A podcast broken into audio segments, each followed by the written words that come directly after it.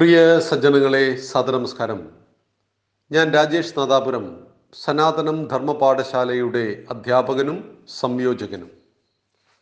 ഇന്നു മുതൽ കുറച്ചു ദിവസം നമുക്ക് ചർച്ച ചെയ്യേണ്ടത് നമ്മുടെ രാഷ്ട്രം ഇന്ന് സജീവമായി ചർച്ച ചെയ്തുകൊണ്ടിരിക്കുന്ന ഒരു വിഷയത്തെക്കുറിച്ച് നമ്മുടെ പാഠശാലയിലെ പഠിതാക്കൾക്ക് ശരിയായ രീതിയിലുള്ള കാഴ്ചപ്പാടിനെ നൽകുക എന്ന ഉദ്ദേശത്തിലാണ്.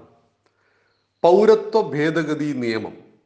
നമ്മളെല്ലാവരും കാര്യങ്ങൾ മനസ്സിലാക്കിയിട്ടുണ്ടാവും എന്നാൽ അതിന്റെ പശ്ചാത്തലം അതിന്റെ വർത്തമാനം അതിന്റെ ഭാവി എന്ത് എന്ന് രാഷ്ട്രീയ വ്യത്യാസമന്യേ രാഷ്ട്രീയ ബോധത്തിൽ നിന്നും ഉയർന്നുകൊണ്ട് നമുക്ക് ചിന്തിക്കേണ്ടതുണ്ട്. നമുക്കേറ്റവും പരമപ്രധാനം ഈ രാഷ്ട്രമാണ്. രാഷ്ട്രത്തിന് ചുവട്ടിലാണ് നമുക്ക് എല്ലാം വരുന്നത്.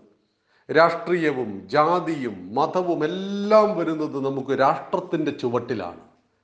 അതുകൊണ്ടാണ് ജനനീ ജന്മഭൂമി സ്വർഗാദപി ഗരീയസി എന്ന ആപ്തവാക്യം ഈ മണ്ണിൽ പിറന്നു വീണത്.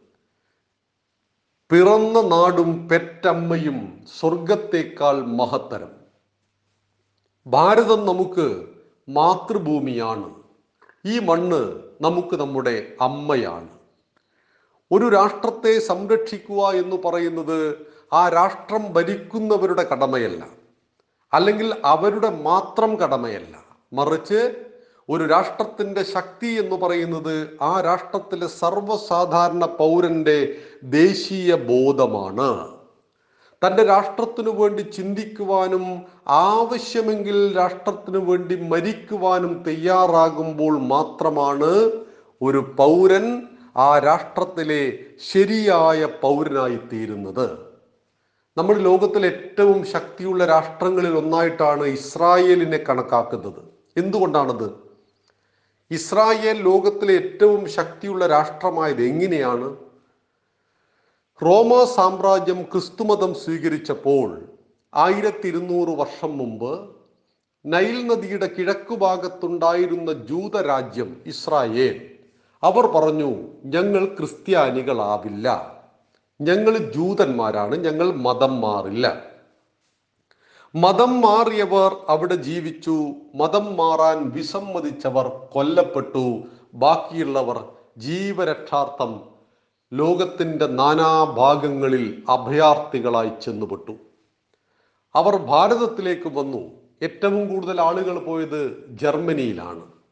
ആ ജർമ്മനിയിൽ വെച്ചാണ് രണ്ടാം ലോക മഹായുദ്ധകാലത്ത് അമ്പത് ലക്ഷത്തിൽ പരം ജൂതന്മാരെ ഹിറ്റ്ലർ ഗ്യാസ് ചാമ്പറിലിട്ട് ചുട്ടുകൊന്നു കളഞ്ഞത്. ലോകത്തിൽ ഏറ്റവും കൂടുതൽ പീഡനങ്ങൾക്കിരയായ രണ്ട് ജനതയാണുള്ളത്. അതിലൊന്ന് ഹിന്ദുവാണ് മറ്റേത് ജൂതനാണ്. ജൂതനെ ഏറ്റവും കൂടുതൽ പീഡിപ്പിച്ചത് ക്രിസ്ത്യാനികളാണ്. അതുകൊണ്ടാണ് വിവേകാനന്ദ സ്വാമികൾ പറയുകയുണ്ടായിട്ടുണ്ട് പുത്രിയാൽ നിഷ്കാസിതനായ മാതാവ് എന്ന്. അതായത് ജൂതമതത്തിന്റെ പുത്രിയാണ് ക്രിസ്തുമതം. ക്രിസ്തുമതമാണ് ജൂതന്മാരെ ഓടിക്കുന്നത്.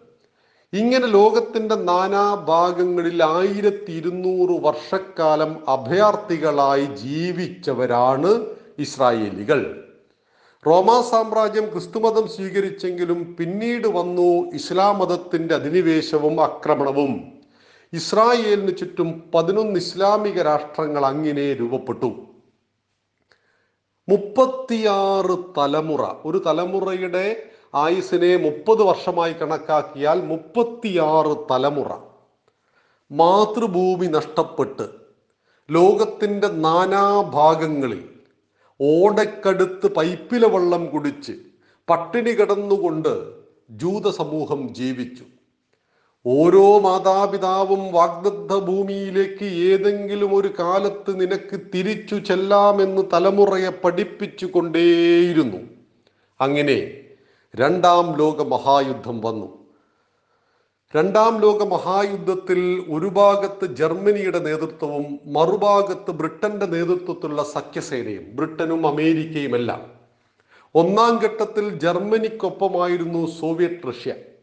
എന്നാൽ ജർമ്മനി ഒന്നാം ഘട്ടത്തിൽ വിജയത്തിലേക്ക് കുതിച്ചതും അവർ സോവിയറ്റ് റഷ്യയെ തന്നെ ആക്രമിച്ചു. പിന്നീട് സോവിയറ്റ് റഷ്യ സഖ്യസേനയുടെ ഭാഗത്ത് ചേരുകയും എല്ലാവരും സംയുക്തമായിട്ട് ജർമ്മനിയെ ആക്രമിക്കുന്നു. ഇങ്ങനെ ആക്രമിക്കുവാൻ വേണ്ടി സഖ്യസേന ആവശ്യപ്പെട്ടു അന്ന് ജൂതന്മാരോട് ജൂത ചെറുപ്പക്കാരെ നിങ്ങൾ ഞങ്ങളുടെ സൈന്യത്തിൽ ചേരുക.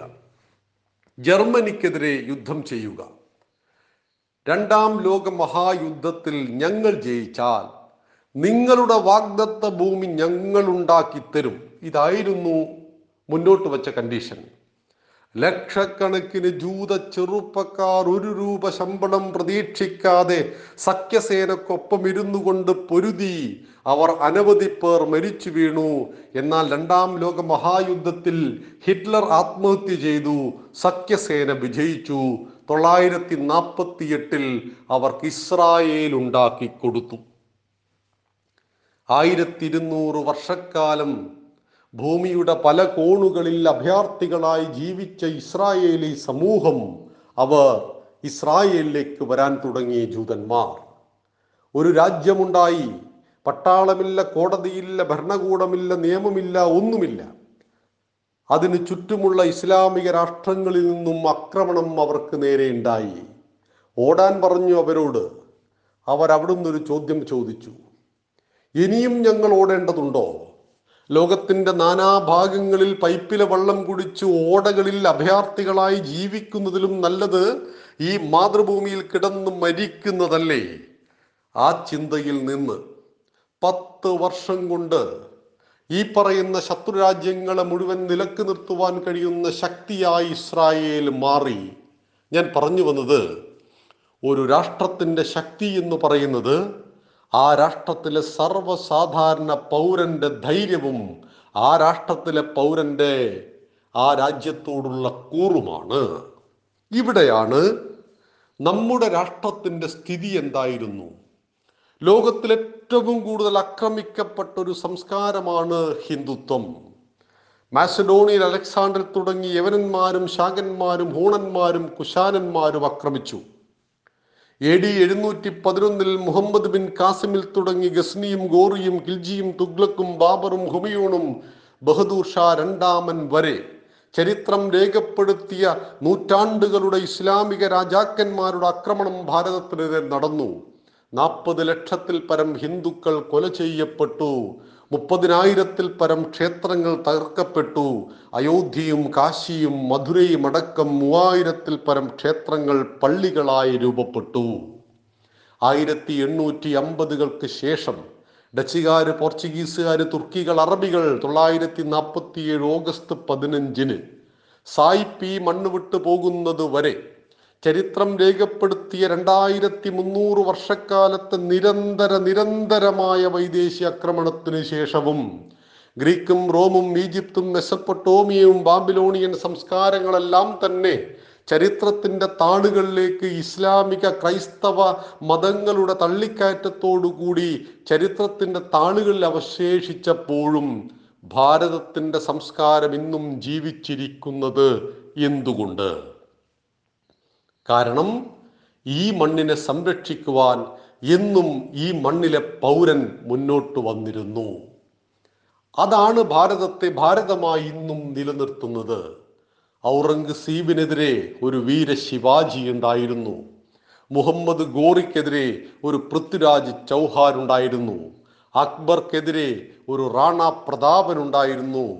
സായിപ്പിനെതിരെ ബാലഗംഗാധരനും ഗോപാലകൃഷ്ണ ഗോഖലെയും ഉണ്ടായിരുന്നു മഹാത്മാഗാന്ധി ഉണ്ടായിരുന്നു. എപ്പോഴെപ്പോഴെല്ലാം ഈ മണ്ണിനെ തകർക്കുവാൻ ഏതെല്ലാം ശക്തികൾ വന്നിട്ടുണ്ടോ അപ്പോഴെല്ലാം ഈ മണ്ണിനെ സംരക്ഷിക്കുവാൻ വേണ്ടി വീരപുരുഷ കേസരികൾ ഉയർത്തെഴുന്നേറ്റു. എന്നാൽ തൊള്ളായിരത്തി നാൽപ്പത്തിയേഴ് ഓഗസ്റ്റ് പതിനഞ്ചിന് ഭാരതത്തിന് സ്വാതന്ത്ര്യം കിട്ടിയപ്പോൾ അതിന് സ്വാതന്ത്ര്യം കൂടെ വിഭജനം എന്നുകൂടി നമുക്ക് വിളിക്കേണ്ടി വന്നു.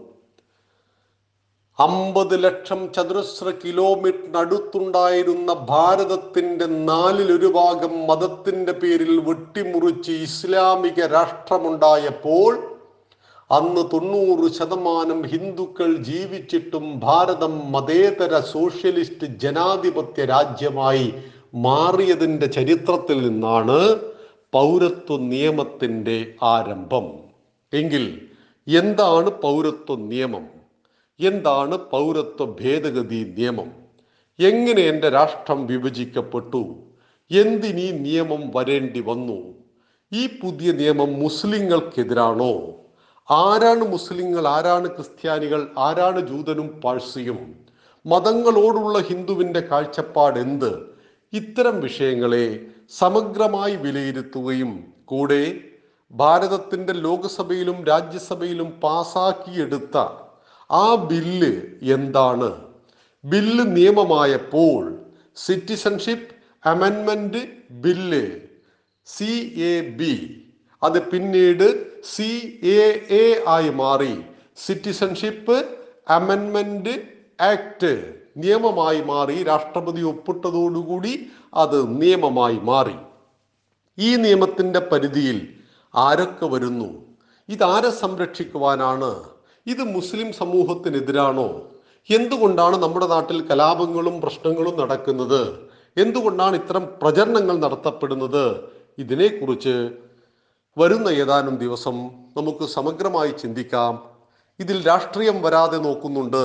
എന്നാൽ ഇത് രാഷ്ട്രീയ വിഷയം കൂടിയാണ് എന്ന് പ്രിയ പഠിതാക്കൾ മനസ്സിലാക്കണം. രാഷ്ട്രീയത്തിനുപരി രാഷ്ട്രത്തിന്റെ വിശാലമായ താല്പര്യമാണ് ഈ നിയമത്തിലൂടെ നമുക്ക് മുന്നിൽ നമ്മുടെ പ്രധാനമന്ത്രിയും ഭരണകൂടവും വച്ചിരിക്കുന്നത്. അതിന്റെ സത്യാവസ്ഥയെ ശരിയായ രൂപത്തിൽ മനസ്സിലാക്കുവാൻ നമുക്ക് ഒന്നിച്ചു പരിശ്രമിക്കാം. നന്ദി നമസ്കാരം. വന്ദേ മാതരം.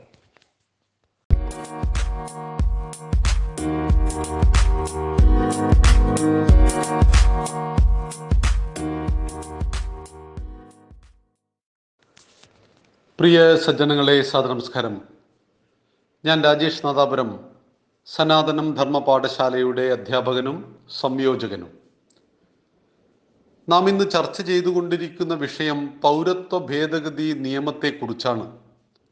അതിന്റെ രണ്ടാം ഭാഗമാണിത്. ഈ വിഷയത്തിന്റെ ആമുഖം പറഞ്ഞപ്പോൾ തന്നെ നമ്മുടെ പാഠശാലയിലെ കുറച്ച് പഠിതാക്കൾ ചോദിച്ചിരുന്നു ഇതൊരു രാഷ്ട്രീയ വിഷയമല്ലേ? ഈ വിഷയം എന്തിനാണ് ജാതിമത രാഷ്ട്രീയത്തിന് അതീതമായി പ്രവർത്തിക്കുന്ന നമ്മുടെ പാഠശാലയിൽ ഉൾപ്പെടുത്തിയത്? പാഠശാലയ്ക്ക് രാഷ്ട്രീയമുണ്ടോ? പാഠശാലയ്ക്ക് രാഷ്ട്രീയമുണ്ട് പക്ഷേ അത് രാഷ്ട്ര സംബന്ധിയായ രാഷ്ട്രീയമാണ്. അല്ലാതെ കേവലമായ രാഷ്ട്രീയമല്ല. നമ്മുടെ രാഷ്ട്രത്തിലെ എല്ലാ വിഷയങ്ങളും നമ്മുടെ ജീവിതത്തെ ബാധിക്കുന്നതാണെങ്കിൽ അത് നാം ചർച്ച ചെയ്യേണ്ട വിഷയം കൂടിയാണ്. രാഷ്ട്രീയ തീരുമാനങ്ങൾ പലപ്പോഴും ഹിന്ദു വിരുദ്ധമാകുന്നു. ഉദാഹരണത്തിന് ശബരിമലയിലെ യുവതീ പ്രവേശനം. അത് രാഷ്ട്രീയ തീരുമാനമാണ്. രണ്ടായിരത്തി ആറിൽ വി എസ് അച്യുതാനന്ദൻ സർക്കാർ കോടതിയിൽ കൊടുത്ത സുപ്രീം കോടതിയിൽ കൊടുത്ത സത്യവാങ്മൂലം ശബരിമലയിൽ യുവതീ പ്രവേശനം ആവാമെന്നാണ്. എന്നാൽ രണ്ടായിരത്തി പതിനൊന്നിൽ ഉമ്മൻചാണ്ടി സർക്കാർ ആ സത്യവാങ്മൂലം ശബരിമലയിൽ യുവ യുവതീ പ്രവേശനത്തിന്റെ ആവശ്യമില്ല എന്ന് തിരുത്തി. എന്നാൽ രണ്ടായിരത്തി പതിനാറിൽ അധികാരത്തിൽ വന്ന പിണറായി വിജയൻ സർക്കാർ വീണ്ടും ആ സത്യവാങ്മൂലം യുവതീ പ്രവേശനം ആവാമെന്ന് കൊടുത്തു. അതായത് ഹൈന്ദവ വിശ്വാസങ്ങളെ ഇല്ലാതാക്കുവാൻ പരിശ്രമിക്കുമ്പോൾ അതിൽ രാഷ്ട്രീയമുണ്ട് രാഷ്ട്രീയക്കാരുമുണ്ട് എങ്കിൽ അത് നമ്മുടെ പാഠശാലയുടെ ചർച്ചാ വിഷയമാണ്. പൗരത്വ ഭേദഗതി നിയമം എന്താണ് എന്തിനാണെന്ന് കൃത്യമായിട്ട് അറിഞ്ഞിട്ടല്ല ഇന്ന് റോട്ടിൽ നടക്കുന്ന പ്രതിഷേധം.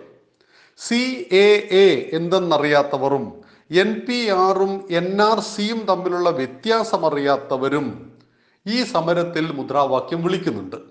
സത്യത്തിൽ എന്താണ് സംഭവിച്ചത് എന്താണ് സംഭവിച്ചു കൊണ്ടിരിക്കുന്ന അതിന്റെ പ്രതികരണം ഈ വിഷയങ്ങളെ കുറിച്ച് ചർച്ച ചെയ്യുന്നതോടൊപ്പം തന്നെ സത്യത്തെ സത്യമായി കാണുവാൻ സനാതനം ധർമ്മപാഠശാലയിലെ ഓരോ പഠിതാവും ആഗ്രഹിക്കുന്നു.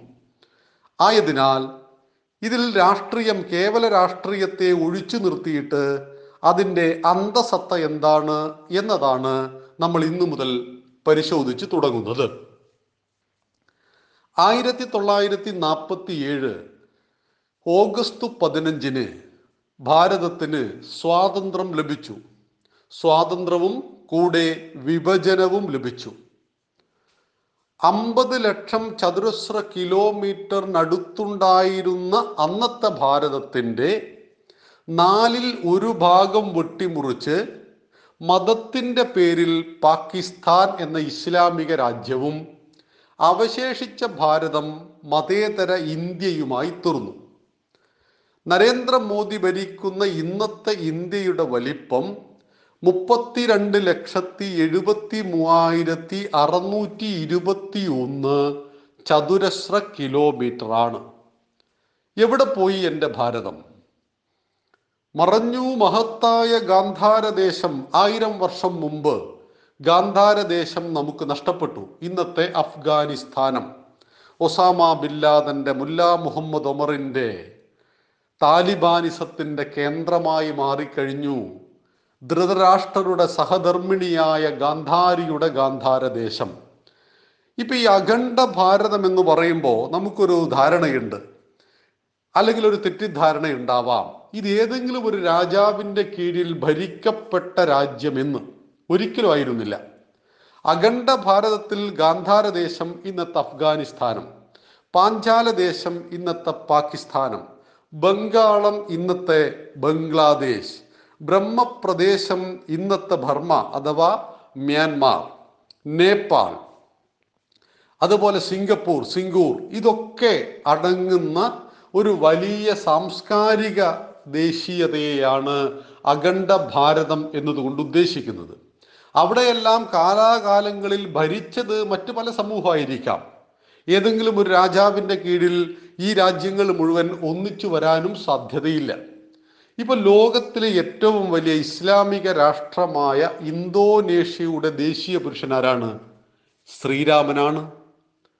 അവിടുത്തെ ബാങ്കിന്റെ പേര് കുബേര എന്നാണ്. അവിടുത്തെ വിമാന സർവീസിന്റെ പേര് ഗരുഡ എയർലൈൻസ് എന്നാണ്. അവരുടെ ആളുകളുടെ പേര് മനുഷ്യന്മാരുടെ പേര് അറബി പേരുകളല്ല. നമ്മുടെ നാട്ടിലേതുപോലെ അറബി പേരുകളല്ല. മറിച്ച് മുമ്പത്തെ പ്രസിഡന്റിന്റെ പേരെന്തായിരുന്നു? മേഘാവതി. മേഘാവതി സുഗർണോ പുത്രി മേഘാവതി സുഗർണോ പുത്രിക്ക് മുമ്പ് സുഗർണ അതിനു മുമ്പ് സുഹൃത. ഇങ്ങനെ രാമായണത്തിലെ മഹാഭാരതത്തിലെ പേരുകളാണ് ലോകത്തിലെ ഏറ്റവും വലിയ ഇസ്ലാമിക രാഷ്ട്രമായ ഇന്തോനേഷ്യയിലും പ്രാവർത്തികമാക്കപ്പെടുന്നത് എന്ന് മനസ്സിലാക്കുക.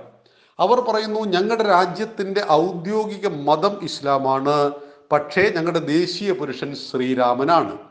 മതവും സംസ്കാരവും കൂട്ടിക്കുഴക്കുന്നു എന്നുള്ളതാണ് ഭാരതത്തിലെ പ്രശ്നം. മതം വേറെ സംസ്കാരം വേറെ. അപ്പൊ ഈ മണ്ണിലെ മുസ്ലിങ്ങൾ ഇപ്പം ഭാരതത്തിലെ മുസ്ലിങ്ങൾ ക്രിസ്ത്യാനികൾ ജൂതന്മാർ പാഴ്സികൾ കമ്മ്യൂണിസം ഈ അഞ്ച് നാല് മതവും ഒരു ഇസവും ഇതൊന്നും ഈ മണ്ണിൽ ജനിച്ചതല്ലോ ഇതൊന്നും ഭാരതത്തിൽ ജനിച്ചതല്ല. പക്ഷെ ഇതെല്ലാം നമുക്ക് ഭാരതത്തിൽ കാണാമല്ലോ. എന്തുകൊണ്ട്? ഭാരതത്തിന്റെ ദേശീയ ജനതയായ ഹിന്ദുക്കൾ ഈ പറയുന്ന സകല ദർശനങ്ങളെയും ഇരു കൈകൾ നീട്ടി സ്വീകരിച്ചിട്ടുണ്ട്. മാലിക് ദീനും കൂട്ടരും ഇസ്ലാം മതവുമായി ഭാരതത്തിലേക്ക് വരുമ്പോൾ ഭാരതത്തിൽ മുസ്ലിങ്ങളേ ഉണ്ടായിരുന്നില്ല. ഹിന്ദുക്കൾ മതം മാറ്റം ചെയ്യപ്പെട്ടു പള്ളിയിലേക്ക് പോകപ്പെട്ടു സെന്റ് ജോർജും കൂട്ടരും ക്രിസ്തുമതവുമായി വന്നപ്പോഴും ക്രിസ്ത്യാനി ഇവിടെ ഉണ്ടായിരുന്നില്ല. അവർക്ക് നാം ചർച്ച് പണിത് കൊടുത്തു. അങ്ങനെ ഉണ്ടാക്കപ്പെട്ടതും വളർന്നതുമായ മതങ്ങൾ ഈ രാഷ്ട്രത്തിന്റെ വിഭജനത്തിന് കാരണമായി എന്ന് പറയുമ്പോഴാണ് പൗരത്വ ഭേദഗതി നിയമത്തിന്റെ തുടക്കം എവിടെ നിന്നുണ്ടായി എന്ന് നാം ആദ്യം ചിന്തിക്കേണ്ടത്. ഇവിടെ ആദ്യം അല്പം ചരിത്രത്തിലൂടെ സഞ്ചരിച്ചിട്ടാണ് നമുക്ക് വർത്തമാനത്തിലേക്ക് എത്തേണ്ടത്. ചരിത്രമാണ് വർത്തമാനത്തെ സൃഷ്ടിക്കുന്നത്. വർത്തമാനം ഭാവിയെ രചിക്കുന്നു എന്ന് മഹാത്മാക്കൾ പറയാറുണ്ട്. എങ്കിൽ എന്താണ് ചരിത്രം? ഈ ഭാരതത്തിന്റെ ചരിത്രത്തെ പരിശോധിച്ചാൽ ലോകത്തിലെ ഏറ്റവും ചിരപുരാതനമായ ഒരു സംസ്കാരം ലോകത്തിൽ ഏറ്റവും കൂടുതൽ ആക്രമിക്കപ്പെട്ട ഒരു സംസ്കാരം രണ്ടായിരത്തി മുന്നൂറ് വർഷക്കാലത്തെ ചരിത്രം രേഖപ്പെടുത്തിയ നിരന്തര വൈദേശിക ആക്രമണം ഇതിൽ ഇസ്ലാമിക രാജാക്കന്മാരുടെ ആക്രമണം എ ഡി എഴുന്നൂറ്റി പതിനൊന്നിൽ മുഹമ്മദ് ബിൻ കാസിമിൽ തുടങ്ങി. എന്നാൽ സാമ്രാജ്യത്തിന്റെ സ്ഥാപനം ഉണ്ടാകുന്നത് ഗോറിക്ക് ശേഷമാണ്. അത് ആയിരത്തി ഒരുന്നൂറിന് ശേഷമാണ്. അപ്പൊ അങ്ങനെ ചിന്തിക്കുമ്പോൾ എഴുന്നൂറ് വർഷക്കാലത്തെ ഇസ്ലാമിക രാജാക്കന്മാരുടെ നിരന്തരമായ പടയോട്ടം ഗസ്നിയും ഗോറിയും കിൽജിയും തുഗ്ലക്കും ബാബറും ഹുമയൂണും ഷാജഹാനും ബഹദൂർ ഷാ രണ്ടാമൻ വരെ ചരിത്രം രേഖപ്പെടുത്തിയ ഇത്രയും വർഷക്കാലത്തെ ആക്രമണം നടന്നിട്ടും ഭാരതം ഇസ്ലാമിക രാജ്യമായില്ല. ഇതിനെ മറ്റു ചിലർ വ്യാഖ്യാനിച്ചിട്ടുണ്ട്. ഇത് ഈ ഇസ്ലാമിക രാജാക്കന്മാരുടെ വിശാല മനസ്സുകൊണ്ടാണ് എന്ന്. തെറ്റാണിത്. അവർ പരമാവധി പരിശ്രമിച്ചു നോക്കി. Greek Rome Egypt Mesopotamia Babylonian സംസ്കാരങ്ങളെല്ലാം തന്നെ മതവെറിയിൽ തകർത്തതുപോലെ ഭാരതത്തിന്റെ സംസ്കാരത്തെ തകർക്കുവാൻ അവർ പരിശ്രമിക്കാതിരുന്നിട്ടില്ല. നിരന്തരം പരിശ്രമിച്ചു. പക്ഷെ തോറ്റുകൊടുക്കുവാൻ ഭാരതം തയ്യാറായില്ല എന്നതാണ് ഈ സംസ്കാരം ഇന്നും ജീവിച്ചിരിക്കുവാൻ കാരണം. എപ്പോഴെല്ലാം ഈ സംസ്കാരത്തിനെതിരെ പടയോട്ടങ്ങൾ ഉണ്ടായിട്ടുണ്ടോ അപ്പോഴെല്ലാം ഭാരതത്തിൽ നിന്നും വീരപുരുഷ കേസരികൾ ഉയർത്തെഴുന്നേറ്റിട്ടുണ്ട്. ഇപ്പൊ ഇസ്ലാമിക രാജാക്കന്മാരുടെ ആക്രമണത്തിന് രണ്ട് ലക്ഷ്യങ്ങളുണ്ട്. ഒന്ന് സാമ്രാജ്യത്തിന്റെ വ്യാപനം. ലോകം മുഴുവൻ തങ്ങളുടെ കാൽ കീഴിലാക്കുക തങ്ങളുടെ രാജ്യത്തെ വലിപ്പാക്കുക. ഇത് ഇസ്ലാമിക രാജാക്കന്മാർ മാത്രം ചെയ്തതല്ല ലോകത്തിലെ സകല രാജാക്കന്മാരും ചെയ്തതാണ്. പണ്ട് നമ്മുടെ മഹാഭാരതത്തിലും രാമായണത്തിലൊക്കെ അശ്വമേധാണ് കുതിരയെ അഴിച്ചുവിടും ഏത് രാജാവാണോ കുതിരയെ പിടിച്ചു കിട്ടുന്നത് ആ രാജാവുമായിട്ട് യുദ്ധം ചെയ്യും. ആ രാജാവ് കുതിരയെ അനുസരിച്ചാൽ പിടിച്ചു കിട്ടിയില്ലെങ്കിൽ ഈ പറയുന്ന ആളെ ചക്രവർത്തിയെ അംഗീകരിച്ചുകൊണ്ട് കപ്പം കൊടുക്കണം നികുതി കൊടുക്കണം. ഇത്തരത്തിലുള്ള സംവിധാനം ലോകത്തിൽ എല്ലാ കാലഘട്ടത്തിലും ഉണ്ട്. എന്നാൽ ഇസ്ലാമിക രാജാക്കന്മാരുടെ ആക്രമണത്തിന് രണ്ടാമത്തെ ഒരു ലക്ഷ്യമുണ്ട്. അത് വളരെ ക്രൂരമായ ലക്ഷ്യമായിരുന്നു. ദാറുൽ ഹറബ് ആയ രാഷ്ട്രങ്ങളെ ദാറുൽ ഇസ്ലാമാക്കുക എന്നുള്ളതായിരുന്നു അത്. ഭൂരിപക്ഷം ഇതര മതവിഭാഗങ്ങൾ ജീവിക്കുന്ന രാജ്യങ്ങൾ അതാണ് ദാറുൽ ഹറബ്. ഉദാഹരണത്തിന് അമേരിക്ക ജർമ്മനി ഇന്ത്യ തുടങ്ങിയ രാജ്യങ്ങൾ. ഇസ്ലാം മത വിശ്വാസപ്രകാരം ജീവിക്കപ്പെടുന്ന ഭൂരിപക്ഷം ജനതയും ഖുറാൻ വിശ്വാസങ്ങൾ അതായത് ശരിയത്ത് നിയമപ്രകാരം ജീവിക്കപ്പെടുന്ന രാഷ്ട്രങ്ങൾ ദാറുൽ ഇസ്ലാമാണ്. അപ്പൊ ദാറുൽ ഹറബ് ആയ രാഷ്ട്രങ്ങളെ ദാറുൽ ഇസ്ലാമാക്കി തീർക്കുക എന്നുള്ളത് ഓരോ ഇസ്ലാമിക രാജാവിന്റെയും ഏറ്റവും പ്രധാനപ്പെട്ട ടാർഗറ്റ് ആയിരുന്നു അതിന് സമന്വയത്തിന്റെ ആയുധത്തിന്റെയും എല്ലാ ഭാഷയും അവർ പ്രയോഗിച്ചിട്ടുണ്ട്. അക്ബറുടെ കാലഘട്ടം വരുമ്പോഴേക്ക് അത് നമ്മുടെ ഇന്നത്തെ പെന്തക്കോസ്റ്റുകൾ നടത്തുന്ന പോലെയുള്ള ചില തരികിട പരിപാടികളൊക്കെ ആയിരുന്നു അക്ബറുടെ കാലഘട്ടം. എന്നാൽ അലാവുദ്ദീൻ കിൽജി ചെയ്തത് തക്ഷശില സർവകലാശാലയ്ക്ക് തീയിട്ടു. ചിത്തോറിലെ മുഴുവൻ പുരുഷന്മാരെയും കൊന്നു. ഇപ്പൊ നമ്മുടെ നാട്ടിൽ ചിന്തിക്കുമ്പോൾ സതി എന്ന ആചാരം എങ്ങനെയാ വന്നത്? നമ്മുടെ പുരാണങ്ങളും ഇതിഹാസങ്ങളും പരിശോധിച്ചാൽ എവിടെയാ സതി ഉള്ളത്? രാമായണത്തിൽ ദശരഥ മഹാരാജാവിന് ഭാര്യമാര് മൂന്നാ. കൗസല്യ കൈകേയി സുമിത്ര. മകൻ കാട്ടിൽ പോയപ്പോൾ രാമൻ കാട്ടിൽ പോയപ്പോൾ മഹാരാജാവ് ഹൃദയസ്തംഭനം മൂലം മരിച്ചുപോയി. അദ്ദേഹത്തിന്റെ ദേഹം ശരിയായ രീതിയിൽ സംസ്കരിച്ചു. ഈ സമയത്ത് ഏത് ഭാര്യ തീയിൽ ചാടിയത്? ഒരു ഭാര്യയും തീയിൽ ചാടിയിട്ടില്ല.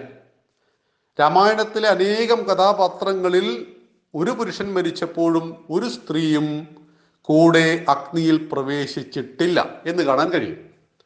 മഹാഭാരതത്തിലൊരു സതി പറയുന്നുണ്ട് അത് പാണ്ഡു മരിച്ചപ്പോൾ മാതൃതിയിൽ ചാടിയതാണ്.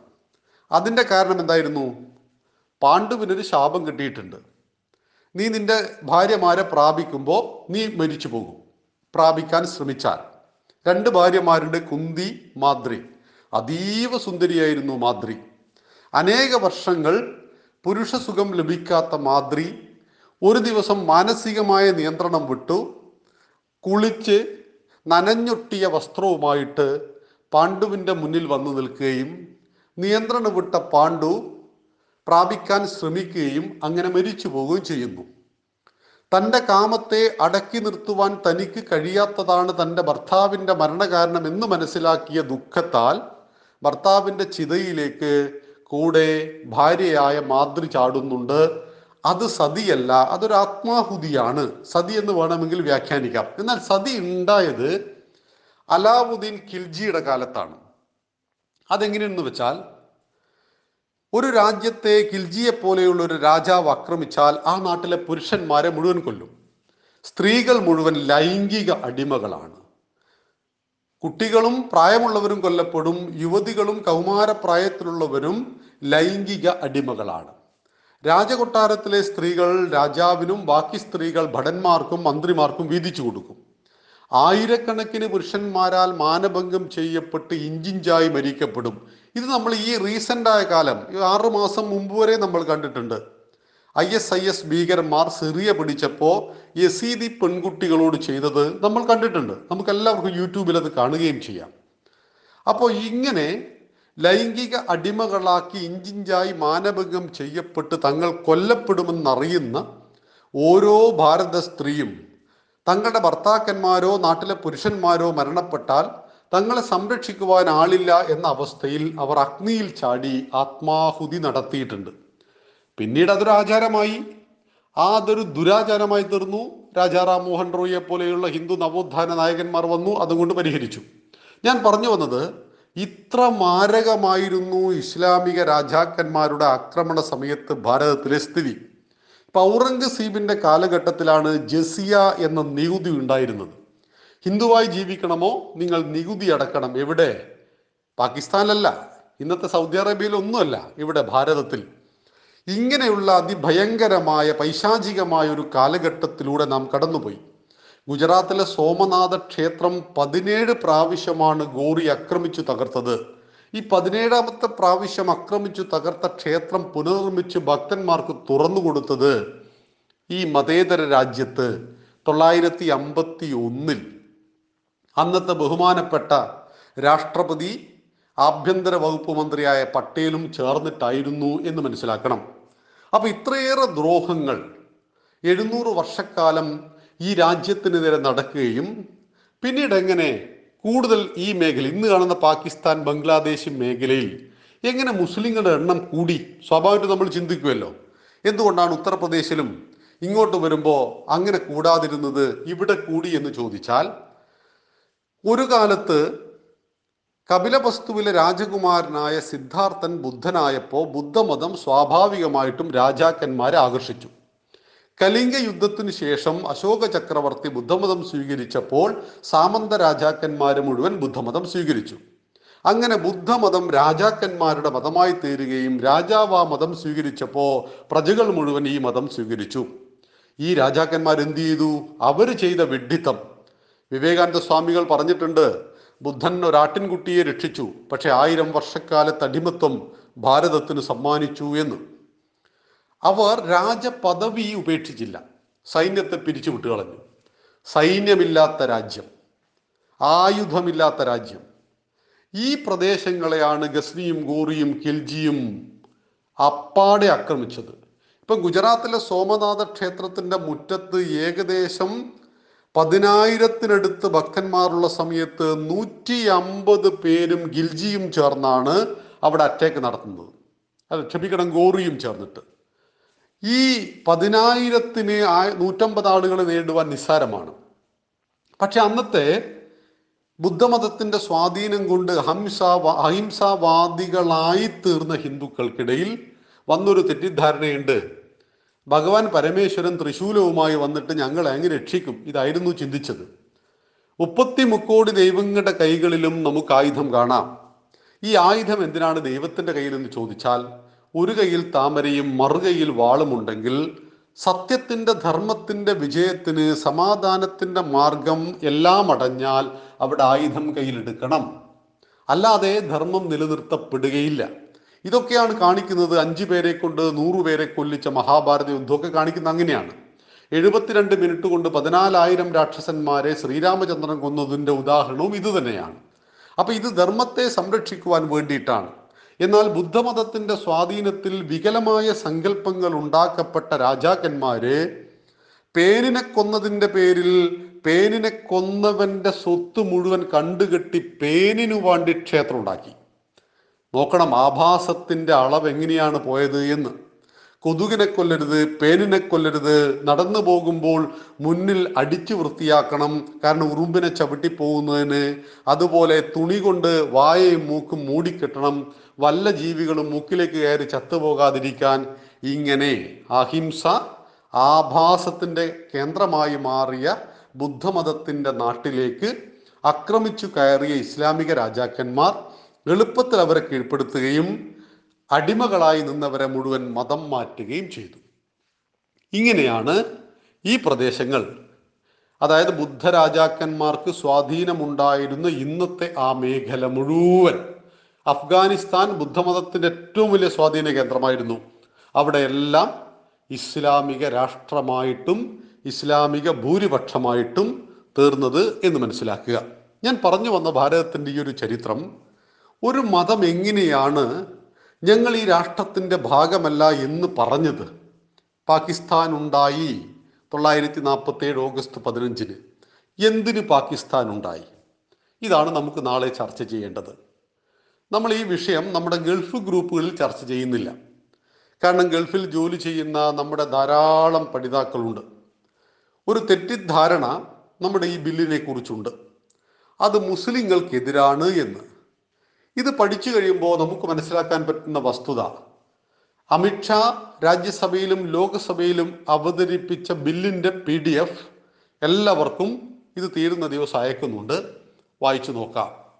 അവതരിപ്പിച്ച ബില്ലിൽ എന്തു പറഞ്ഞു? നാട്ടിൽ നടക്കുന്ന ചർച്ചയിൽ നമുക്ക് പ്രസക്തിയില്ല. അവതരിപ്പിച്ച ബില്ലിൽ എന്തു പറഞ്ഞു? ബി ജെ പിയുടെ കാഴ്ചപ്പാട് എന്താണ്? എന്താണ് അമിത്ഷാ ലോക്സഭയിൽ പറഞ്ഞത്? എങ്ങനെയാണ് എൺപത്തി അഞ്ച് സീറ്റുകൾ മാത്രമുള്ള രാജ്യസഭയിൽ ബി ജെ പിക്ക് നൂറ്റി ഇരുപത്തഞ്ച് വോട്ട് കിട്ടി? രാജ്യസഭയിൽ ഇരുന്നൂറ്റി അമ്പതാണ് സംഖ്യ. അതിൽ ഇപ്പം അഞ്ച് സീറ്റ് ഒഴിവുണ്ട് ഇരുന്നൂറ്റി നാൽപ്പത്തി അഞ്ച് ഇരുന്നൂറ്റി നാൽപ്പത്തഞ്ച് എം പിമാരിൽ ഉള്ള രാജ്യസഭയിൽ ഒരു ബില്ല് പാസ്സാകുവാൻ ചുരുങ്ങിയത് നൂറ്റി ഇരുപത്തി മൂന്ന് ആളുകളുടെ പിന്തുണ വേണം. എന്നാൽ നൂറ്റി ഇരുപത്തി അഞ്ച് വോട്ട് ബി ജെ പിക്ക് കിട്ടുകയും ചെയ്തു. ബി ജെ പിക്ക് എത്ര പേരുണ്ട്? എൺപത്തി അഞ്ച് പേരേ ഉള്ളൂ. എൺപത്തി അഞ്ച് പേരുള്ള ബി ജെ പിക്ക് നാൽപ്പത് എം പിമാരുടെ പിന്തുണ പുറത്തു നിന്നും കിട്ടിയത് എങ്ങനെ? ആരാണ് അവരെ പിന്തുണച്ചത്? അതെങ്ങനെ സംഭവിച്ചതു? ഒരു ഓർഡിനൻസിലൂടെ വേണമെങ്കിൽ ഈ നിയമം കൊണ്ടുവരാം. പക്ഷെ നൂറ് ശതമാനം ജനാധിപത്യപരമായിട്ടാണ് ഈ നിയമം കൊണ്ടുവന്നത്. ലോകസഭയിൽ ബി ജെ പിക്ക് നിയമം പാസാക്കി എടുക്കുവാൻ ബുദ്ധിമുട്ടില്ല. കാരണം കൃത്യമായ ഭൂരിപക്ഷമുണ്ട്. പക്ഷെ രാജ്യസഭയിൽ ഭൂരിപക്ഷമില്ല. ജനാധിപത്യ സംവിധാനത്തിൽ പ്രതിപക്ഷത്തിന്റെ വിശ്വാസം കൂടി ആർജിച്ചെടുത്തിട്ട് തന്നെയാണ് മുന്നൂറ്റി എഴുപതാം വകുപ്പ് എടുത്തു കളഞ്ഞപ്പോൾ നൂറ്റി ഇരുപത്തിയൊമ്പത് പേരുടെ പിന്തുണയും ഈ പറയുന്ന ബില്ല് അവതരിപ്പിച്ചപ്പോൾ നൂറ്റി ഇരുപത്തി അഞ്ച് ആളുടെ പിന്തുണയും ഉറപ്പിച്ചത് എങ്ങനെ എങ്കിൽ എന്താണ് ഈ ബില്ലിലൂടെ ഉദ്ദേശിക്കുന്നത്? അതിനു മുമ്പ് നാൽപ്പത്തി ഏഴിലെ വിഭജനം എങ്ങനെ സംഭവിച്ചു? അതിന്റെ നാൾ വഴികളിലൂടെ നമുക്ക് സഞ്ചരിക്കണം. ഏവർക്കും നന്ദി നമസ്കാരം. വന്ദേ മാതരം.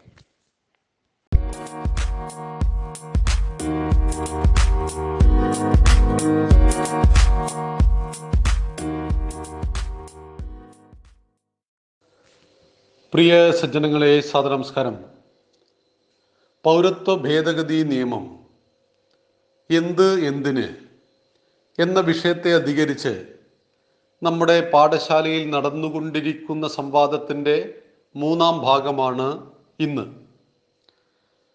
ഈ ബില്ലിനെക്കുറിച്ചും ഈ നിയമത്തെക്കുറിച്ചും സംസാരിക്കുമ്പോൾ നമുക്ക് ആദ്യം ചിന്തിക്കേണ്ടത് തീർച്ചയായിട്ടും ഈ രാഷ്ട്രത്തിന്റെ വിഭജനത്തെക്കുറിച്ചായിരുന്നു. ഈ രാഷ്ട്രത്തിന് വിഭജനമുണ്ടായില്ല എങ്കിൽ ഇത്തരമൊരു ബില്ലിനെ കുറിച്ച് ചിന്തിക്കേണ്ട ആവശ്യം പോലും നമുക്ക് വരുമായിരുന്നില്ല. എങ്കിൽ മതത്തിന്റെ പേരിൽ എന്തുകൊണ്ട് ഈ പുണ്യഭൂമി വിഭജിക്കപ്പെട്ടു? ലോകത്തിലെ ഏറ്റവും ചിരപുരാതനമായൊരു സംസ്കാരമാണ് ഭാരതത്തിന്റെ സംസ്കാരം. ആ സംസ്കാരത്തിന് ശേഷമാണ് Greek Rome Egypt Mesopotamia Babylonian സംസ്കാരങ്ങളെല്ലാം തന്നെ ഭൂമിയിൽ ഉണ്ടാക്കപ്പെട്ടത്. പക്ഷേ ഈ സംസ്കാരങ്ങളൊന്നും തന്നെ ഇന്ന് ഭൂമിയിൽ ജീവിച്ചിരിക്കുന്നില്ല.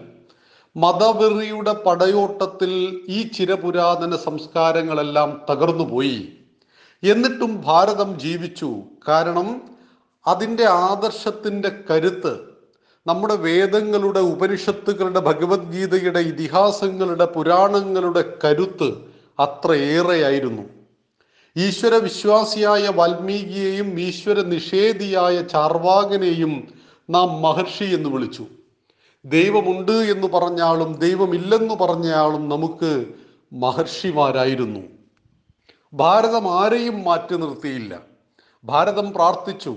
സർവേ ഭവന്തു സുഖിനഹ സർവർക്കും സന്തുഷ്ടി ഉണ്ടാവട്ടെ. സർവേ സന്തു നിരാമയ സർവരും ആരോഗ്യമുള്ളവരായി തീരട്ടെ. സർവേ ഭദ്രാണി പശ്യന്തു സർവരും മംഗളങ്ങളെ ഭദ്രമായിരിക്കട്ടെ മംഗളങ്ങളെ ദർശിക്കട്ടെ. മാ കശ്ചിത് ദുഃഖ ഭവേത് ആർക്കും ദുഃഖമുണ്ടാകാതിരിക്കട്ടെ എന്നു പ്രാർത്ഥിച്ച ഭാരതം ഇസ്ലാമിനെ ക്രിസ്ത്യാനിയെ ജൂതനെ പാഴ്സിയെ കമ്മ്യൂണിസത്തെ ഈ മണ്ണിലേക്ക് സ്വീകരിച്ചു. അവർക്ക് അവരുടെ മതാചാരപ്രകാരം ജീവിക്കുവാനും പ്രവർത്തിക്കുവാനുമുള്ള സ്വാതന്ത്ര്യം നൽകി. ഹിന്ദുക്കൾ മതം മാറി ക്രിസ്ത്യാനിയായി മുസൽമാനായി. ഹിന്ദു പെൺകുട്ടികളെ മുസൽമാന് വിവാഹം കഴിച്ചു കൊടുത്തു. അങ്ങനെ വളർന്നു വന്ന ഒരു മതത്തിന് ഒരു സുപ്രഭാതത്തിൽ എന്തുകൊണ്ട് ഹിന്ദുവിന്റെ കൂടെ ജീവിക്കുവാൻ സാധ്യമല്ലെന്ന് പറയേണ്ടി വന്നു. ഇവിടെയാണ് ഹൈന്ദവതയുടെ നിഷ്കളങ്കത. ഈ നിഷ്കളങ്കതയെ കളങ്കതയെ വി. ഡി. സവർക്കർ പറഞ്ഞത് സദ്ഗുണ വൈകൃതം എന്നാണ്. നമ്മൾ ഗുണമുള്ളവരാണ് ഒരുപാട് ഗുണങ്ങളുണ്ട്. പക്ഷേ ഈ ഗുണങ്ങളെല്ലാം പരിധി കടന്ന് വൈകൃതമായി തീർന്നു. ഇപ്പൊ നമ്മുടെ കേരളത്തിൽ തന്നെ പ്രശസ്തനായ ഒരു രാജാവ് ഉത്തരവിട്ടിരുന്നു. വെള്ളിയാഴ്ച ജനിക്കുന്ന ഹിന്ദു വീട്ടിലെ കുട്ടികളെ മുസ്ലിമായി വളർത്തണം. വല്ലാത്ത മതേതൃത്വം തലക്ക് പിടിച്ചിട്ട് സ്വത്വബോധം നശിച്ചുപോയി ഹിന്ദുവിൽ ഒരു കാലത്ത്. ഇങ്ങനെ തന്റെ ധർമ്മത്തെക്കുറിച്ചും തന്റെ വിശ്വാസങ്ങളെക്കുറിച്ചും അറിയാതെ മറ്റ് ഇസങ്ങളെയും മതങ്ങളെയും ഈ മണ്ണിലേക്ക് ഇരുകൈകൾ നീട്ടി സ്വീകരിച്ചപ്പോൾ തന്നെ ആ മതത്തിന്റെ ശൈലിയും പ്രവർത്തനവും തന്റെ ധർമ്മത്തിന് വിരുദ്ധമാകാതിരിക്കുവാൻ ഹൈന്ദവ സമാജം ശ്രദ്ധിച്ചില്ല. ഈ മണ്ണിൽ ജീവിക്കുന്ന പാഴ്സികളും ഹിന്ദുക്കളും തമ്മിൽ എന്തെങ്കിലും അഭിപ്രായ വ്യത്യാസമുണ്ടോ? പാഴ്സികളുടെ രാജാവ് ഗുജറാത്തിൽ വന്ന സമയത്ത് പാഴ്സി മതവുമായി വന്ന സമയത്ത് ഗുജറാത്തിലെ രാജാവ് അദ്ദേഹത്തെ സ്വീകരിച്ചു. അതിനുശേഷം വളരെ ബുദ്ധിമാനായിരുന്നു രാജാവ്. അദ്ദേഹം ഒരു ഗ്ലാസ് പാലും കുറച്ച് പഞ്ചസാരയും എടുത്തിട്ട് പാഴ്സി രാജാവിന്റെ മുന്നിൽ വെക്കുന്നു. പാഴ്സി രാജാവ് അല്പം പഞ്ചസാര എടുത്ത് പാലിൽ ഇങ്ങനെ കലക്കുകയാണ്. പാലിൽ പഞ്ചസാര എന്നതുപോലെ പാലേത് പഞ്ചസാര ഏത് എന്നറിയാത്ത രീതിയിൽ ഞങ്ങൾ ഈ സംസ്കാരത്തിൽ ലയിച്ചു ജീവിച്ചു കൊള്ളാം എന്നായിരുന്നു അവരുടെ ഉറപ്പ്. പാഴ്സികൾ ഇവിടെ വരുമ്പോൾ പശുവിന്റെ മാംസം ഭക്ഷിക്കുന്നവരാണ്. ഈ മണ്ണിൽ വന്ന പാഴ്സി അന്നു മുതൽ ഇന്നു വരെ പശുവിന്റെ മാംസം കഴിച്ചിട്ടില്ല. അത് ആവിഷ്കാര സ്വാതന്ത്ര്യം ഭക്ഷണ സ്വാതന്ത്ര്യം എന്നൊന്നും അവൻ പറഞ്ഞിട്ടില്ല. ഈ രാജ്യത്തിലെ ഹിന്ദുക്കൾ പശുവിനെ ആരാധിക്കുന്നു എന്നതുകൊണ്ട് ഞങ്ങൾ പശുവിന്റെ ഇറച്ചി കഴിച്ചില്ലെങ്കിലും ഞങ്ങൾക്ക് കുഴപ്പമൊന്നുമില്ല ജീവിക്കുവാൻ പശുവിന്റെ ഇറച്ചി നിർബന്ധമൊന്നുമില്ല. അതുകൊണ്ട് അവർ അതിനെ ഉപേക്ഷിച്ചു. അതുകൊണ്ട് തന്നെ ഹൈന്ദവ സമൂഹവും പാഴ്സികളുമായിട്ടോ ഹൈന്ദവ സമൂഹവും ജൂതന്മാരുമായിട്ടോ ഈ മണ്ണിൽ യാതൊരു പ്രശ്നവുമില്ല. ഈ മണ്ണിൽ ചെറിയൊരു ശതമാനം ജൂതന്മാർ ജീവിക്കുന്നുണ്ട്. ഇസ്രായേലിന്റെ പരമോന്നത ബഹുമതി നമ്മുടെ പ്രധാനമന്ത്രിക്ക് നൽകിക്കൊണ്ട് ജൂതന്മാർ പറഞ്ഞൊരു വാക്കുണ്ട്. അല്ലെങ്കിൽ ജൂതരാഷ്ട്രം പറഞ്ഞൊരു വാക്കുണ്ട്. അങ്ങ് കിഴക്കൊരു നാടുണ്ട്. സമസ്ത ലോകത്തിനും വെളിച്ചം വിതറിയ നമ്മുടെ പൂർവികന്മാരായ ജൂതന്മാരുടെ ശരീരത്തിൽ നിന്നും ഒരു തുള്ളി ചോര പൊടിയാതെ ജൂത സമൂഹത്തെ സംരക്ഷിച്ച മുംബൈയിലും കൊൽക്കത്തയിലും കൊച്ചിയിലും നമ്മൾ അവർക്ക് മാതൃകാ കോളനികൾ പണിതു കൊടുത്തിട്ടുണ്ട്. അങ്ങനെ നമ്മുടെ പൂർവികന്മാരെ സംരക്ഷിച്ച ആ ഭാരതം ആ നാടിന്റെ പേര് ഭാരതം. ആ ഭാരതത്തിന്റെ പ്രധാനമന്ത്രി നമ്മുടെ നാട്ടിലേക്ക് വരുന്നു. പരമോന്നത ബഹുമതി നാം അദ്ദേഹത്തിന് നൽകുന്നു. മാത്രമല്ല രണ്ട് ദിവസം ഇസ്രായേലിന് പൊതു അവധിയുമാണ്. നോക്കൂ. ഇത്ര മാത്രം നമ്മെ സ്നേഹിക്കുന്നു ഒരു ജൂതരാഷ്ട്രം. ഇത്ര മാത്രം നമ്മെ സ്നേഹിക്കുന്നു പാഴ്സികൾ. തിരിച്ചങ്ങോട്ടും നമ്മൾ അങ്ങനെ തന്നെ ചെയ്യുന്നു. ഇതുപോലെ ഇസ്ലാമിനെയും ക്രിസ്ത്യാനിയെയും ഹിന്ദുക്കൾ സ്നേഹിച്ചു.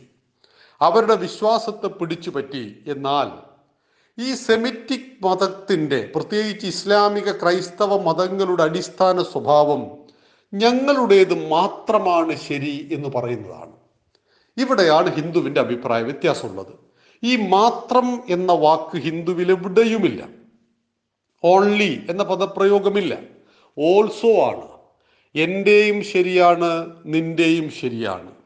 മുപ്പത്തി മുക്കോടി ദൈവങ്ങളുടെ കൂട്ടത്തിലേക്ക് ഒരു അള്ളാഹുവിനെയും യഹോവയെയും വെക്കുവാൻ ഹിന്ദുക്കൾക്ക് യാതൊരു ബുദ്ധിമുട്ടും അന്നും ഇന്നും ഉണ്ടായിട്ടില്ല.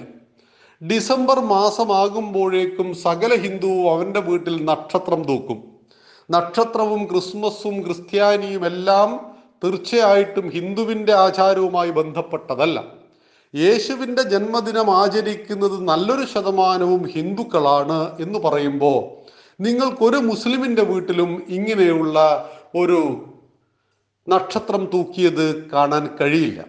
ഇവിടെ നാം റംസാൻ നോയമ്പെടുക്കുന്നു നാം ക്രിസ്മസ് ആഘോഷിക്കുന്നു.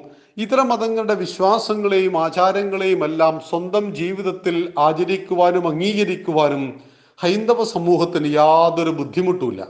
എന്നാൽ ശിവരാത്രി വ്രതം എടുക്കുന്ന ക്രിസ്ത്യാനിയെ നിങ്ങൾക്ക് എത്ര കാണാം? ഓങ്കാരത്തിന്റെ മാല ധരിക്കുന്ന എത്ര ക്രിസ്ത്യാനികളെ മുസ്ലിങ്ങളെ നിങ്ങൾക്ക് കാണാം? എന്നാൽ കുരിശ് കഴുത്തിൽ ധരിക്കുന്ന എത്രയോ ഹിന്ദു ചെറുപ്പക്കാരെ ചെറുപ്പക്കാരികളെ ഞാൻ കണ്ടിട്ടുണ്ട്. മറ്റൊന്നും കരുതിയിട്ടല്ല. കുരിശ് കണ്ടു അവർ കഴുത്തിലിട്ടു.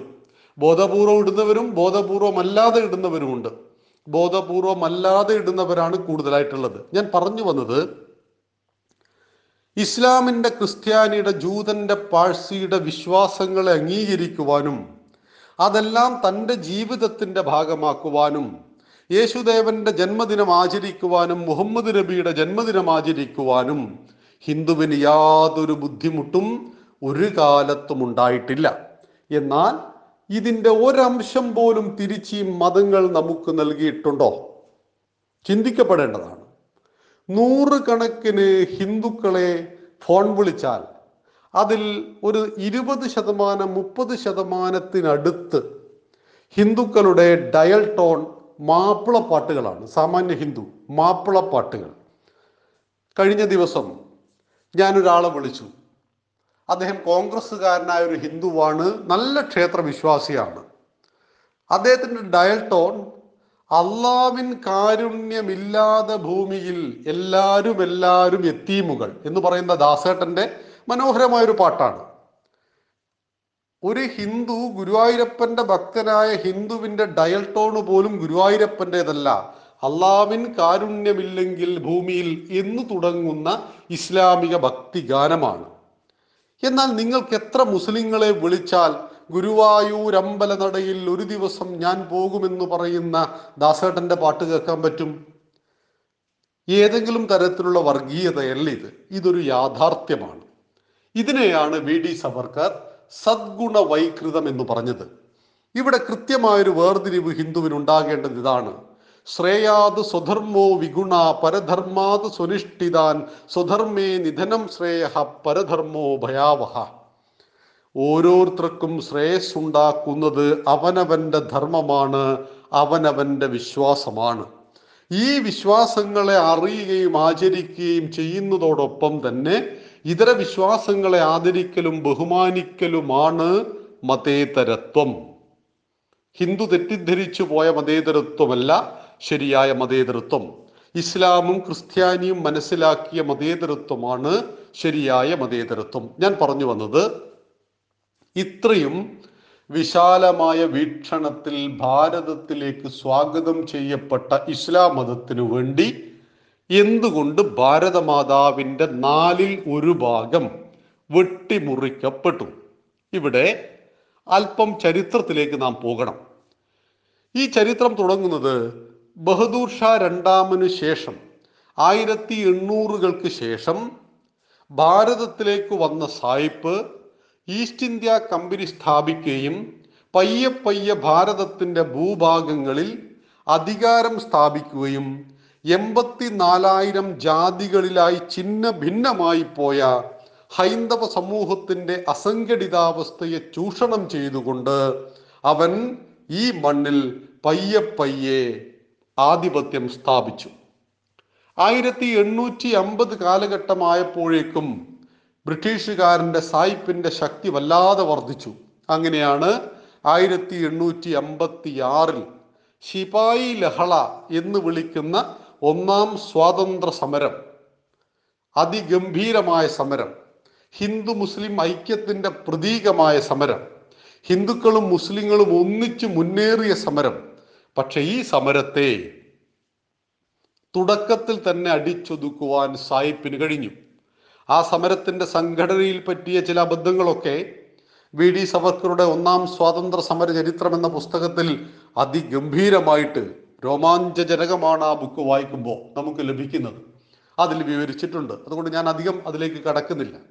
ഇങ്ങനെ ഹിന്ദുവിന്റെ മുസ്ലിമിന്റെ ഐക്യം ഞങ്ങളുടെ നിലനിൽപ്പിന് ഭീഷണിയാണ് എന്നും ആയതിനാൽ അതിനെ എങ്ങനെയെങ്കിലും തകർക്കണമെന്നും സായിപ്പ് നിരന്തരം ചിന്തിച്ചിരുന്നു. ആയിരത്തി എണ്ണൂറ്റി എൺപത്തി അഞ്ചിൽ ഇന്ത്യൻ നാഷണൽ കോൺഗ്രസ് സ്ഥാപിക്കപ്പെട്ടു. സായിപ്പിനു വേണ്ടി ശിപായിമാരെ സൃഷ്ടിക്കുവാനുള്ള ഒരു സംഘടന എന്ന രീതിയിലാണ് എ ഒ ഹ്യൂവിനെ ഉപയോഗിച്ചുകൊണ്ട് ഈ സംഘടന ഉണ്ടാക്കിയത്. എന്നാൽ ആയിരത്തി തൊള്ളായിരത്തിന് ശേഷം തൊള്ളായിരത്തി പത്താകുമ്പോഴേക്കും ലോകമാന്യ ബാലഗംഗാധര തിലകനെ പോലെയുള്ള മഹാത്മാക്കൾ ഇന്ത്യൻ നാഷണൽ കോൺഗ്രസിന്റെ തലപ്പത്തേക്ക് വന്നു. സ്വരാജ്യം എന്റെ ജന്മാവകാശമാണ് ഞാനത് നേടുക തന്നെ ചെയ്യും അദ്ദേഹം പ്രഖ്യാപിച്ചു. തുടർന്ന് ഇന്ത്യൻ നാഷണൽ കോൺഗ്രസ് ദേശീയ സ്വാതന്ത്ര്യ സമരത്തിന്റെ മഹത്തായ ജിഹ്വയായി മാറുന്നു. ഇന്ത്യൻ നാഷണൽ കോൺഗ്രസ് ഭാരതത്തിന്റെ ദേശീയതയ്ക്ക് വേണ്ടി പടപൊരുതുന്ന ഭാരതീയന്റെ സംഘടനയായി മാറുന്നു. ഈ കാലഘട്ടത്തിൽ ആയിരത്തി തൊള്ളായിരത്തി അഞ്ചിൽ കേഴ്സൺ പ്രഭു ബംഗാളിനെ വിഭജിച്ചു. എങ്ങനെയാണ് വിഭജിച്ചത്? ഹിന്ദു ഭൂരിപക്ഷ ബംഗാൾ മുസ്ലിം ഭൂരിപക്ഷ ബംഗാൾ. ഹിന്ദുക്കളും മുസ്ലിങ്ങളും ഏകോദര സഹോദരങ്ങളായി പരസ്പരം കൈകളിൽ രാഖി ബന്ധിച്ച് വന്ദേ മാതരം മുഴക്കി വിളിച്ചു പറഞ്ഞു ബംഗാളിനെ വിഭജിക്കരുത്. ഞങ്ങൾക്ക് മുസ്ലിം ഭൂരിപക്ഷ ബംഗാൾ വേണ്ട. ഞങ്ങൾക്ക് ഹിന്ദു ഭൂരിപക്ഷ ബംഗാളും വേണ്ട. ഈ ഐക്യത്തിന്റെ കാഹളം കേട്ട് ഭയന്നു വിറച്ചു പോയ കൃഷ്ണൻ പ്രഭു ബംഗാളിന്റെ വിഭജനം റദ്ദാക്കി. ഹിന്ദു ഭൂരിപക്ഷ ബംഗാളും മുസ്ലിം ഭൂരിപക്ഷ ബംഗാളും റദ്ദാക്കി ബംഗാളിനെ വീണ്ടും ഏകമാക്കി.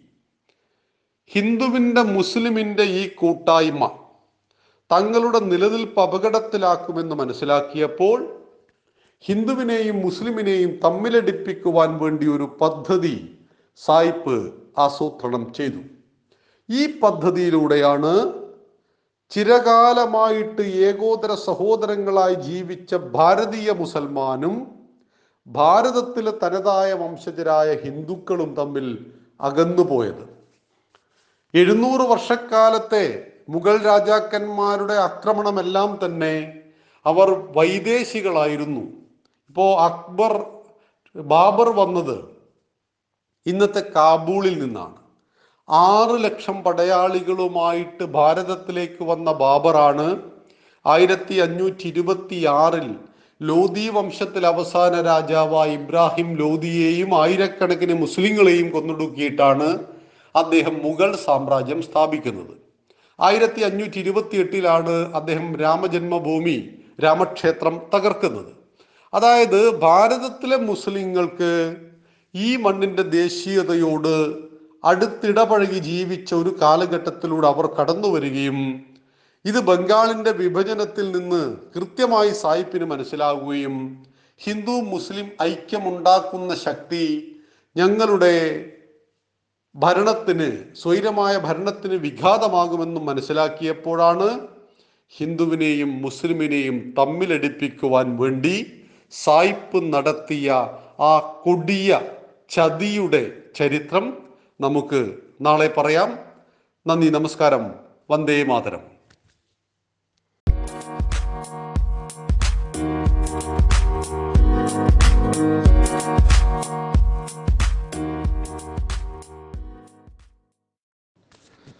പ്രിയ സജ്ജനങ്ങളെ സാദനമസ്കാരം പൗരത്വ ഭേദഗതി നിയമം അറിഞ്ഞതും അറിയേണ്ടതും എന്ന വിഷയത്തെ അധികരിച്ച് സനാതനം ധർമ്മ പാഠശാലയിൽ നടക്കുന്ന പ്രഭാഷണത്തിന്റെ നാലാം ദിവസമാണ് ഇന്ന്.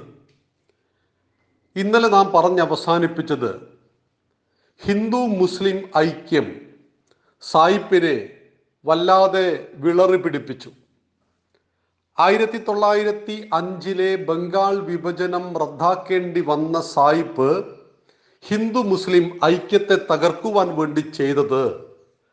നാലായിരത്തി അഞ്ഞൂറ് അറവുശാലകൾ സ്ഥാപിച്ചു.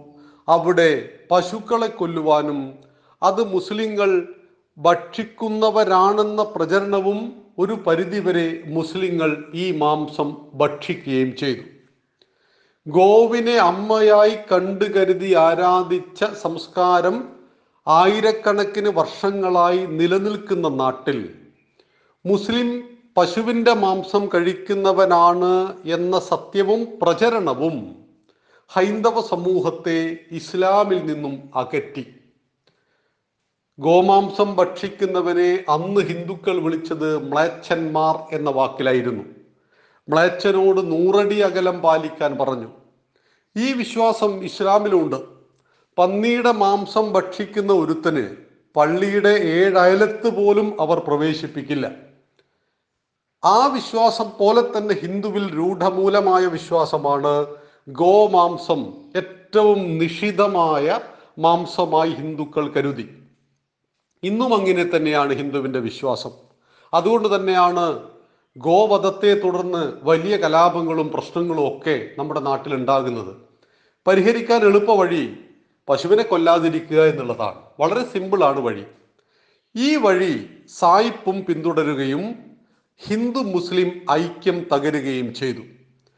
രാജ്യത്തിന്റെ സ്വാതന്ത്ര്യ സമരം വളരെ മുന്നേറിയ ഒരു കാലഘട്ടം. ആയിരത്തി തൊള്ളായിരത്തി പത്തിന് ശേഷം ബാലഗംഗാധര തിലകൻ സ്വാതന്ത്ര്യ സമരത്തിന്റെ നേതൃത്വം ഏറ്റെടുക്കുകയും അദ്ദേഹം കോൺഗ്രസിന്റെ സാരഥിയാവുകയും സ്വരാജ്യം എന്റെ ജന്മാവകാശമാണ് ഞാനത് നേടുക തന്നെ ചെയ്യും എന്ന് സംശയമില്ലാതെ പ്രഖ്യാപിക്കുകയും അദ്ദേഹത്തിന്റെ നേതൃത്വത്തിന്റെ കീഴിൽ ജനകോടികൾ അണിനിരക്കുകയും ചെയ്തതോടുകൂടി അത് സ്വാതന്ത്ര്യ സമരത്തിന്റെ മറ്റൊരു ഘട്ടമായി തീർന്നു.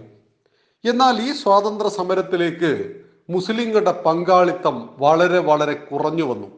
കാരണം അപ്പോഴേക്കും ഹിന്ദു മുസ്ലിം അകൽച്ച വല്ലാതെ രാജ്യത്തിൽ പ്രകടമായിരുന്നു.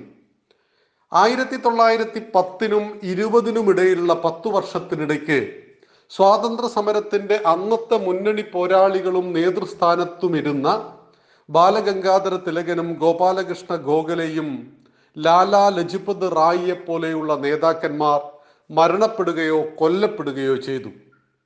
ആറാം സ്ഥാനത്തായിരുന്നു മഹാത്മജി മഹാത്മാഗാന്ധി. അദ്ദേഹം സ്വാതന്ത്ര്യ സമരത്തിന്റെ ഒന്നാം ഘട്ടത്തിലേക്ക് തൊള്ളായിരത്തി ഇരുപതുകളിൽ എത്തപ്പെടുകയും ചെയ്തു. മഹാത്മാഗാന്ധിയുടെ ഉദ്ദേശശുദ്ധിയെ നമുക്കാർക്കും ചോദ്യം ചെയ്യുവാൻ സാധ്യമല്ല. അദ്ദേഹത്തിന്റെ ജീവിതത്തിലെ ലാളിത്യത്തെ നമുക്കാർക്കും ചോദ്യം ചെയ്യുവാൻ സാധ്യമല്ല.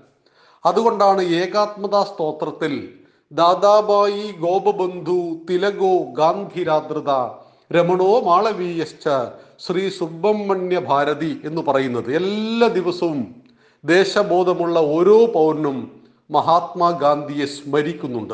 എന്നാൽ മഹാത്മാഗാന്ധിയുടെ നിഷ്കളങ്കമായ ഹൃദയമെടുത്ത ഒരു തീരുമാനം ഇന്ന് പൗരത്വ ഭേദഗതി നിയമത്തിൽ പോലും നമുക്ക് സംസാരിക്കുവാനുള്ള വിഷയമായി തീരുന്നു.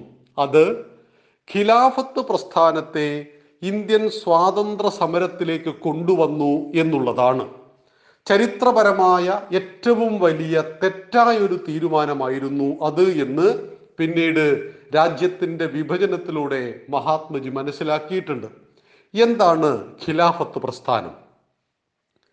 ഇസ്ലാം മത വിശ്വാസപ്രകാരം പ്രവാചകന് ശേഷം മുസ്ലിങ്ങൾ ഏറെ ആദരിക്കുന്ന വ്യക്തിത്വമാണ് ഖലീഫ. ഇസ്ലാമിക മാതൃകാ ഭരണാധികാരി എന്നാണ് ഖലീഫ വിശേഷിപ്പിക്കപ്പെടുന്നത്. നാല് ഖലീഫമാരാണ് മുസ്ലിങ്ങൾക്കുണ്ടായത്. അതിൽ അവസാനത്തെ ഖലീഫ തുർക്കിയിലായിരുന്നു. തുർക്കിയിലെ ഈ ഖലീഫയെ അവിടുത്തെ മുസ്ലിങ്ങൾ തന്നെ കമാൽ പാഷ എന്ന് പറയുന്ന പുരോഗമന ചിന്താഗതിക്കാരൻ അയാളുടെ നേതൃത്വത്തിൽ സമരം നടത്തുകയും ആ സമരത്തിന് ബ്രിട്ടൻ പിന്തുണ നൽകുകയും സായിപ്പിന്റെ സഹായത്തോടുകൂടി ഖലീഫയെ ഭരണത്തിൽ നിന്നും പുറത്താക്കുകയും ചെയ്തു. ഇസ്ലാമിന്റെ മാതൃകാ ഭരണാധികാരിയായ ഖലീഫയെ സായിപ്പ് പുറത്താക്കിയത് മുസ്ലിങ്ങളുടെ പ്രതിഷേധത്തിനിടയാക്കി. ഇങ്ങനെ സായിപ്പിനെതിരെ സമരം ചെയ്യുവാനും ഖലീഫയെ സംരക്ഷിക്കുവാനും വേണ്ടി ഒരു പ്രസ്ഥാനമുണ്ടായി. അതാണ് ഖിലാഫത്ത് പ്രസ്ഥാനം. അത് ഇസ്ലാമിന്റെ മതവിഷയവും തുർക്കിയിലെ വിഷയവുമായിരുന്നു. പക്ഷേ ആ ഖിലാഫത്ത് പ്രസ്ഥാനത്തിന്റെ യൂണിറ്റ് ഇന്ത്യൻ സ്വാതന്ത്ര്യ സമരത്തിൽ തുറക്കുവാൻ മഹാത്മാഗാന്ധി തീരുമാനിച്ചു. ഇതായിരുന്നു ഗുരുതരമായ തെറ്റായ തീരുമാനം. അതായത് അന്ന് മുഹമ്മദ് അലി ജിന്ന പറഞ്ഞ വാക്കുകൾ ഇങ്ങനെ. അന്ന് വളരെ വലിയ മതേതരവാദിയായിരുന്നു മുഹമ്മദ് അലി ജിന്ന. മുഹമ്മദ് അലി ജിന്ന പറഞ്ഞ വാക്കുകൾ ഇങ്ങനെയാണ്. മഹാത്മജി അങ്ങ് തീക്കൊള്ളി കൊണ്ട് തല ചൊറിയരുത്. ഇസ്ലാമിനെ പഠിപ്പിക്കേണ്ടത് ഇത് അവന്റേത് കൂടിയായ മാതൃഭൂമിയാണ്.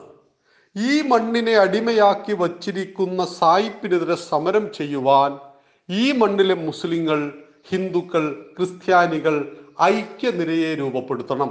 മറിച്ച് ഇസ്ലാമിക ഭരണാധികാരിയായ ഖലീഫയെ പുറത്താക്കിയ സായിപ്പിനെതിരെ നിങ്ങൾ സമരം ചെയ്യൂ എന്ന സന്ദേശം മുസ്ലിങ്ങൾക്ക് ലഭിച്ചാൽ അവർക്ക് രാഷ്ട്രം രണ്ടാമതും മതം ഒന്നാമതുമായി തീരും. കാരണം തുർക്കിയിലെ വിഷയത്തെ ഇന്ത്യയിലേക്ക് വലിച്ചിഴച്ച് കൊണ്ടുവരുമ്പോൾ അത് മതത്തിന്റെ മേൽക്കോയ്മയാണ് പരമമായ സത്യമെന്ന് മുസ്ലിങ്ങളെ പഠിപ്പിക്കുകയും രാഷ്ട്രം രണ്ടാമതുമായി തീരും. മുഹമ്മദ് അലി ജിന്നയുടെ ഈ നിരീക്ഷണം വളരെ വളരെ ശരിയാണ് എന്ന് പിന്നീട് അദ്ദേഹത്തിന്റെ തന്നെ വാക്കുകളിൽ നിന്ന് നാം മനസ്സിലാക്കിയിട്ടുണ്ട്. ഇങ്ങനെ ഖിലാഫത്ത് പ്രസ്ഥാനത്തെ ഇന്ത്യൻ സ്വാതന്ത്ര്യ സമരത്തിലേക്ക് കൊണ്ടുവരികയും സായിപ്പിനെതിരെ സമരം ചെയ്യുവാൻ മുസ്ലിങ്ങൾ തയ്യാറാവുകയും എന്നാൽ ഖിലാഫത്തുകാരുടെ സമരത്തിൽ ഭാരത് മാതാ കി ജയ് എന്നും വന്ദേ മാതരമെന്നുമുള്ള കോൺഗ്രസിന്റെ സമരമുദ്രാവാക്യങ്ങൾ അപ്രത്യക്ഷമാവുകയും പകരം ബോലോ തക്ബീർ വിളികളാൽ ഖിലാഫത്ത് സമരം സായിപ്പിനെതിരെ സമരം ചെയ്യുകയും ചെയ്തു. ആ ഖിലാഫത്തിന്റെ ചെറിയൊരു സമര രൂപമാണ് തൊള്ളായിരത്തി ഇരുപത്തിയൊന്നിലെ മലപ്പുറത്തെ മാപ്പിള ലഹള സ്വാഭാവികമായിട്ടും നമ്മുടെ ആളുകൾ പറയാറുണ്ട് അത് സ്വാതന്ത്ര്യ സമരമാണ് എന്ന്. എങ്കിൽ സിമ്പിളായൊരു ചോദ്യം സ്വാതന്ത്ര്യ സമരം ആർക്കെതിരെയാണ് നമ്മൾ നടത്തേണ്ടത്. സായിപ്പിനെതിരെയാണ്. പിന്നെ എന്തിനാണ് ആയിരക്കണക്കിന് ഹിന്ദുക്കൾ കൊല ചെയ്യപ്പെട്ടത്? എങ്ങനെയാണ് വെട്ടിച്ചിറ തലവെട്ടിച്ചിറ ചങ്ക് വെട്ടി ചങ്ക് ഹിന്ദുവിന്റെ ചങ്ക് വെട്ടിയ സ്ഥലം? ഇങ്ങനെ കുപ്രസിദ്ധമായ മലബാറിലെ മാപ്പിള ലഹളയിൽ ആയിരക്കണക്കിന് ഹിന്ദുക്കൾ കൊല ചെയ്യപ്പെട്ടു. സായിപ്പിനെതിരെയാണ് തൊള്ളായിരത്തി ഇരുപത്തിയൊന്നിലെ മലബാറിലെ മാപ്പിള ലഹള എങ്കിൽ ഹിന്ദുക്കൾ കൊല ചെയ്യപ്പെട്ടത് എന്തിന് എന്ന ചോദ്യത്തിന് മറുപടിയില്ല. ഖിലാഫത്ത് പ്രസ്ഥാനത്തെ സ്വാതന്ത്ര്യ സമരത്തിൽ കൊണ്ടുവന്നതും മതം അന്ധമായി തീർന്ന മുസ്ലിങ്ങൾ അവർ വർഗീയവാദികളായി തീരുകയും എല്ലാവരും അല്ലട്ടോ അന്ന് കൊല്ലപ്പെട്ട ഹിന്ദു കുടുംബങ്ങളിലെ മറ്റു പലരെയും രക്ഷിച്ചത് മുസ്ലിം കുടുംബങ്ങൾ തന്നെയായിരുന്നു എന്നത് ചരിത്രത്തിലെ വസ്തുതയാണ്. കൊല്ലാനും അവരുണ്ടായിരുന്നു രക്ഷിക്കുവാനും മുസ്ലിങ്ങളിലെ വലിയൊരു വിഭാഗം തയ്യാറായിട്ടുണ്ട്. ഇതൊക്കെ ചരിത്ര യാഥാർത്ഥ്യമാണ്. ഇ എം എസിന്റെ കേരളം മലയാളികളുടെ മാതൃഭൂമി എന്ന ഗ്രന്ഥത്തിലും അദ്ദേഹം പറയുന്നത് ഇങ്ങനെയാണ്. ഹൈദറിനും ടിപ്പുവിനും ശേഷം മേൽക്കോയ്മ നഷ്ടപ്പെട്ട മുസ്ലിങ്ങൾ അവിടുത്തെ ഹിന്ദുക്കൾക്ക് മുകളിൽ കാണിച്ച വർഗീയ മതഭ്രാന്തായിരുന്നു മലപ്പുറത്തെ കലാപം. ഇ എം എസിന്റെ വാക്കുകൾ എപ്പോഴും പരസ്പര വിരുദ്ധമാണ്. പിന്നീട് അദ്ദേഹത്തിന്റെ സമ്പൂർണ കൃതികളിൽ അദ്ദേഹം തന്നെ പറഞ്ഞു മലബാറിലെ മാപ്പിള ലഹള കാർഷിക ലഹളയായിരുന്നു. അത് സ്വാതന്ത്ര്യ സമരത്തിന്റെ ഭാഗവുമായിരുന്നു എന്ന്. ഓരോ അവസരങ്ങളിൽ വോട്ടിനു വേണ്ടിയിട്ട് വ്യത്യസ്തമായ വാക്കുകൾ രാഷ്ട്രീയക്കാർ പറയുന്നു എന്നത് നമ്മൾ വല്ല വളരെ വലിയ വിഷയമായിട്ടും ഗൗനിക്കേണ്ട വിഷയവുമായിട്ട് എടുക്കേണ്ടതില്ല. പറഞ്ഞു വന്നത് ഖിലാഫത്ത് പ്രസ്ഥാനത്തിനു ശേഷം ഭാരതത്തിലെ മുസ്ലിം നേതൃത്വം തികച്ചും മതത്തിന്റെ കീഴിലാവുകയും മതമാദ്യം രാഷ്ട്രം രണ്ടാമത് എന്ന കാഴ്ചപ്പാടിലേക്ക് വരികയും ചെയ്തു. തുടർന്ന് തൊള്ളായിരത്തി മുപ്പത് കാലഘട്ടത്തിൽ ദുരാഷ്ട്രവാദത്തിന്റെ നാമ്പെടുക്കുകയും മുപ്പത്തിയാറിൽ അത് പ്രഖ്യാപനമായി തീരുകയും ലാൽ ഇസഹാക്ക് എന്ന ലഘുലേഖ ഭാരതം മുഴുവൻ വിതരണം ചെയ്യപ്പെടുകയും ചെയ്തു. ആ ലാൽ ഇസഹാക്കിലെ വാക്കുകൾ ഞാൻ വായിക്കാം. ഭൂരിപക്ഷം ഹിന്ദുക്കൾ ജീവിക്കുന്ന ഭാരതമെന്ന രാജ്യത്തിൽ അള്ളാഹുവിന്റെ ഖുറാനിൽ പറയുന്നത് പോലെ ജീവിക്കുവാൻ മുസ്ലിങ്ങൾക്ക് സാധ്യമല്ല. അതുകൊണ്ട് ഭാരതത്തെ വെട്ടിമുറിച്ച് ഇസ്ലാമിക നിയമപ്രകാരം ജീവിക്കപ്പെടുന്ന ഒരു രാജ്യം ഇസ്ലാമിന് നിർബന്ധമായി വന്നിരിക്കുന്നു. അതുകൊണ്ട് ഇസ്ലാമിന് ഇസ്ലാമിക രാഷ്ട്രം നേടിത്തരുവാൻ സായിപ്പും അതായത് ബ്രിട്ടീഷുകാരും കൂടെ ഇന്ത്യൻ നാഷണൽ കോൺഗ്രസും നിർബന്ധിതരായി തീർന്നിരിക്കുന്നു.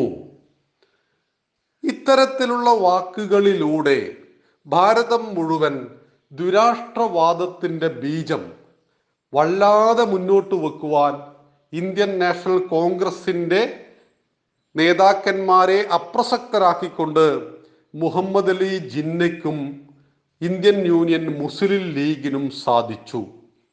ഈ ദുരാഷ്ട്രവാദത്തെ എങ്ങനെയാണ് മഹാത്മാഗാന്ധി എതിർത്തത്? ലോകപ്രശസ്തമായ മഹാത്മാഗാന്ധിയുടെ വാക്ക് ഞാൻ വായിക്കാം. എന്നെ വെട്ടിമുറിച്ചതിനു ശേഷം മാത്രമേ ഭാരതത്തെ വെട്ടിമുറിക്കുവാൻ അനുവദിക്കൂ. ഇത് ലോകപ്രശസ്തമായ ഗാന്ധിജിയുടെ വാക്കുകളാണ്. പാകിസ്ഥാൻ ഉണ്ടാകണമെങ്കിൽ ഭാരതം വിഭജിക്കപ്പെടണമെങ്കിൽ എന്നെ ആദ്യം കൊല്ലണം അഥവാ എന്നെ വെട്ടിമുറിക്കണം. ഇനി ജവഹർലാൽ നെഹ്റുവിന്റെ വാക്കുകൾ ഇങ്ങനെയാണ്. വിഭജനം ജിന്നയുടെ ദിവാസ്വപ്നം മാത്രമാണ്. ലീഗ് ഒരു ചത്ത കുതിരയാണ്.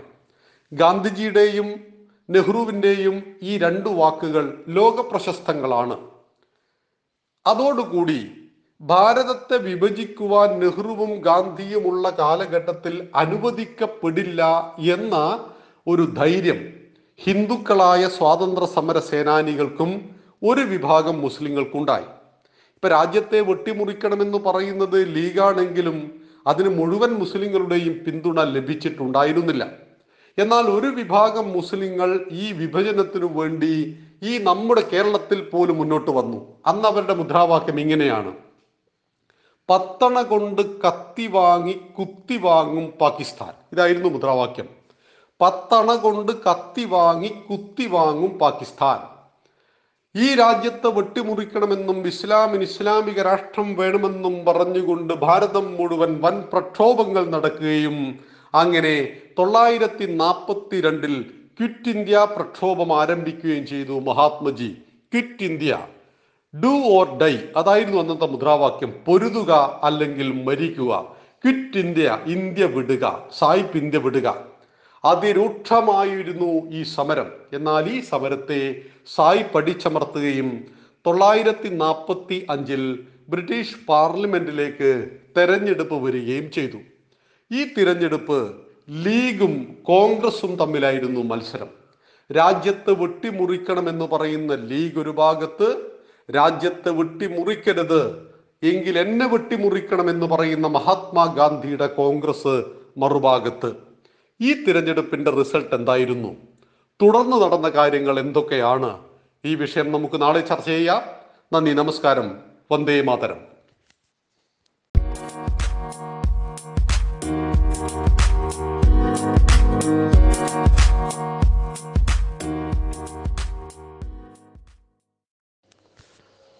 പ്രിയ സജ്ജനങ്ങളെ സാദനമസ്കാരം പൗരത്വ ഭേദഗതി നിയമം അറിഞ്ഞതും അറിയേണ്ടതും എന്ന വിഷയത്തെ അധികരിച്ച് നമ്മുടെ സംവാദം ഇന്ന് അഞ്ചാം ദിവസത്തിലേക്ക് കടക്കുകയാണ്.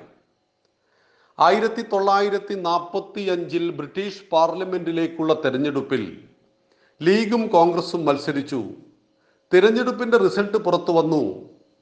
ഈ രാജ്യം വെട്ടിമുറിക്കണമെന്നാവശ്യപ്പെട്ട ലീഗിന് ഇരുപത് ശതമാനം വോട്ട് കിട്ടിയപ്പോൾ എന്നെ വെട്ടിമുറിച്ചതിനു ശേഷമേ ഭാരതത്തെ വെട്ടിമുറിക്കുവാൻ അനുവദിക്കൂ എന്ന് പറഞ്ഞ മഹാത്മജിയുടെ കോൺഗ്രസിന് എൺപത് ശതമാനം സീറ്റുകൾ ലഭിച്ചു. ഭാരതത്തിലെ ജനങ്ങൾ ആശ്വസിച്ചു. ഇനി ഒരിക്കലും ഭാരതത്തെ വെട്ടിമുറിക്കാൻ പോകുന്നില്ല. കാരണം British parliament Indian National Congress തൂത്തുവാരിയിരിക്കുന്നു.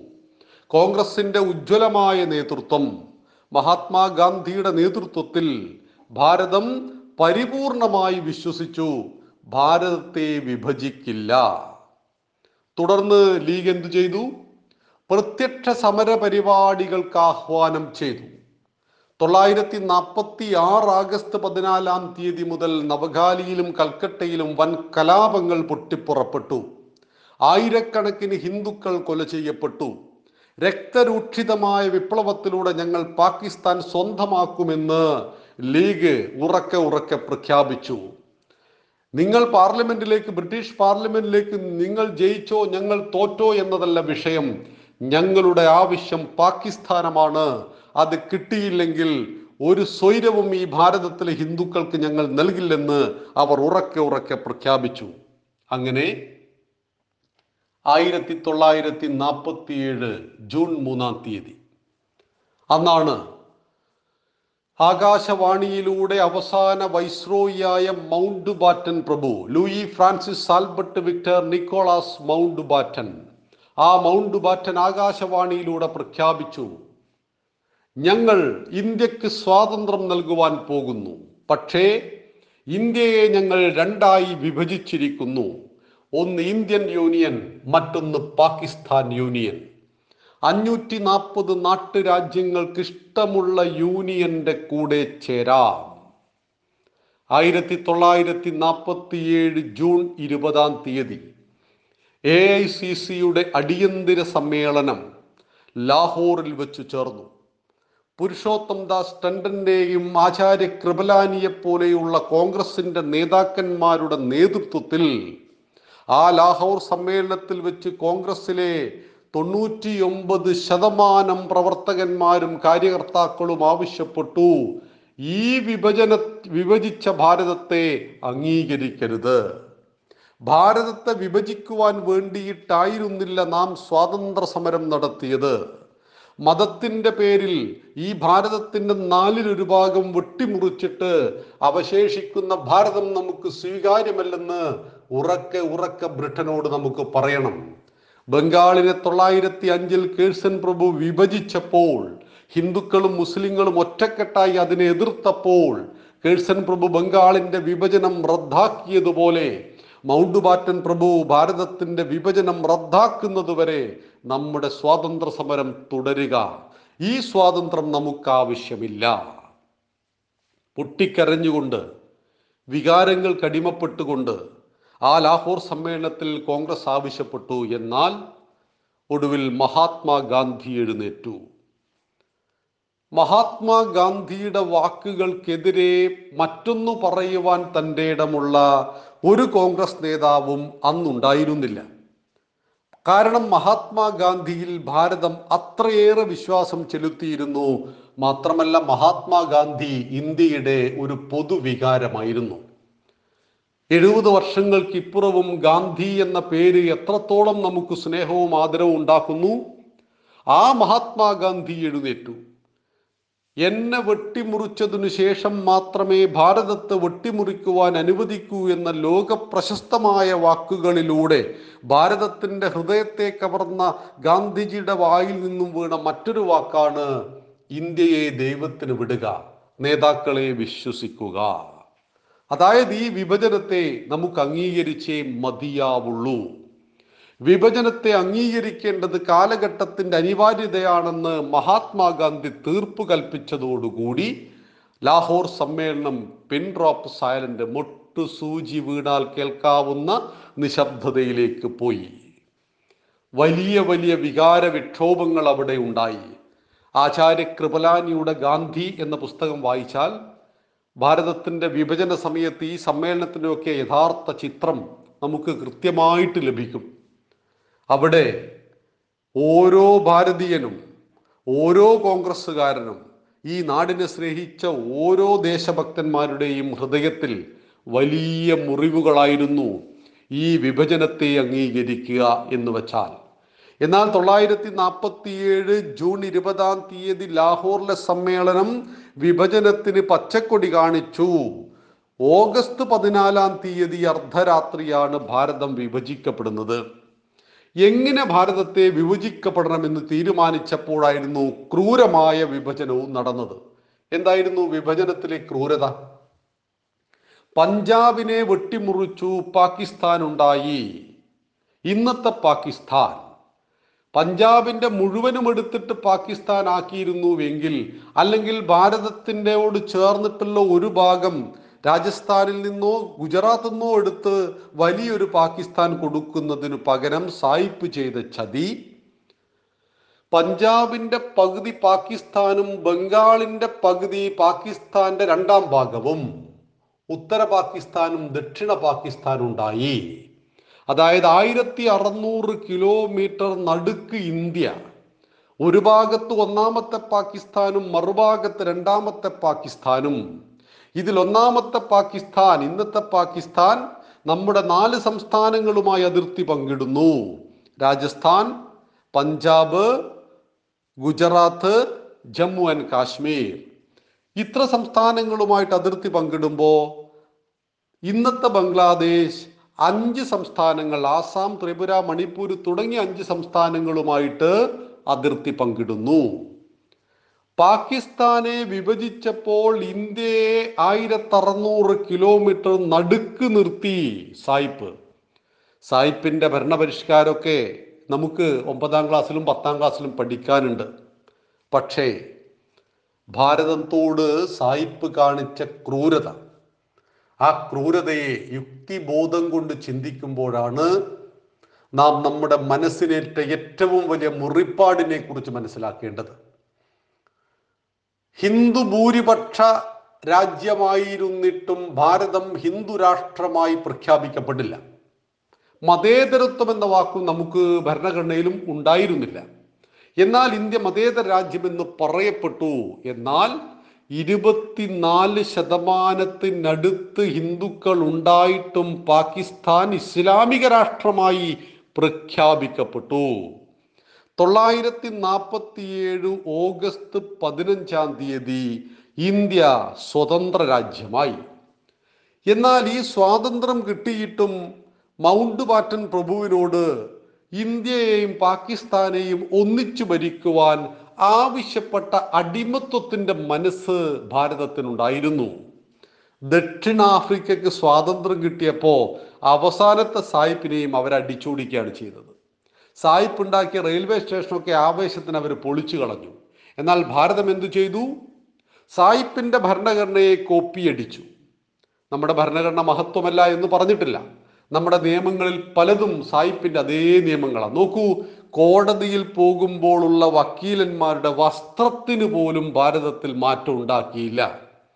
തണുത്ത രാജ്യമായ ബ്രിട്ടനിൽ രാവിലെ കോടതിയിൽ പോകുമ്പോൾ തണുത്ത് മരവിക്കുന്ന ആ ജഡ്ജിമാരും വക്കീലന്മാരും കറുത്ത കോട്ട് ധരിച്ചിരുന്നു ഷൂ ധരിച്ചിരുന്നു സോക്സ് ധരിച്ചിരുന്നു അവർ ടൈ ധരിച്ചിരുന്നു. ഇവിടെ നാൽപ്പത് ഡിഗ്രി വരെ ചൂടുള്ള സമയത്ത് പോലും ഈ കോട്ടും ബൂട്ടും ടൈയും കറുത്ത ഗൗണും അണിഞ്ഞ വക്കീലന്മാരെ കാണുമ്പോൾ നമ്മുടെ ഭരണഘടന സായിപ്പിന്റെ അടിമത്വം പേറി നടക്കുന്നുണ്ട് പലതും. പക്ഷേ ആ ഭരണഘടനയിൽ എന്തെങ്കിലും ഒരു മാറ്റം ഉണ്ടാകുമ്പോൾ നമ്മുടെ സാഹിത്യകാരന്മാരും ബുദ്ധിജീവികളൊക്കെ പറയും മനുസ്മൃതിയുടെ കാലഘട്ടത്തിലേക്ക് പോകുന്നു എന്ന്. ഈ ഭാരതത്തിന് ഭാരതത്തിന്റെ തനതായ നിയമങ്ങൾ ഉണ്ടാവണം. ഭാരതത്തിന്റെ വ്യക്തിത്വത്തിൽ ഇരുന്നു കൊണ്ടുള്ള നിയമങ്ങളാണ് ഭാരതത്തിന് അത്യാവശ്യം എന്ന് സാന്ദർഭികവശാൽ ഞാൻ സൂചിപ്പിക്കുന്നു എന്ന് മാത്രം. തൊള്ളായിരത്തി നാൽപ്പത്തി ഏഴിൽ ഭാരതം വിഭജിക്കപ്പെട്ടു. വിഭജനത്തെ തുടർന്ന് എന്താണ് പാകിസ്ഥാനിൽ സംഭവിച്ചത്? അവിടുത്തെ ഹിന്ദുക്കളുടെ അവസ്ഥ എന്തായിരുന്നു? ഭാരതത്തിലെ മുസ്ലിങ്ങളുടെ അവസ്ഥ എന്തായിരുന്നു? പൊതുവേ നമ്മുടെ രാഷ്ട്രീയക്കാർ പറയുന്നൊരു വാക്യമുണ്ട്. പാകിസ്ഥാനിൽ ഹിന്ദുക്കൾക്കെതിരെ കലാപം നടന്നപ്പോൾ ഇന്ത്യയിൽ മുസ്ലിങ്ങൾക്കുമെതിരെ കലാപം നടന്നു. രണ്ട് ഭാഗത്തുനിന്നും അങ്ങോട്ടും ഇങ്ങോട്ടും ആളുകളെ ആട്ടി ഓടിച്ചു എന്ന് നിസ്സാരമായിട്ട് പറഞ്ഞു പോകും.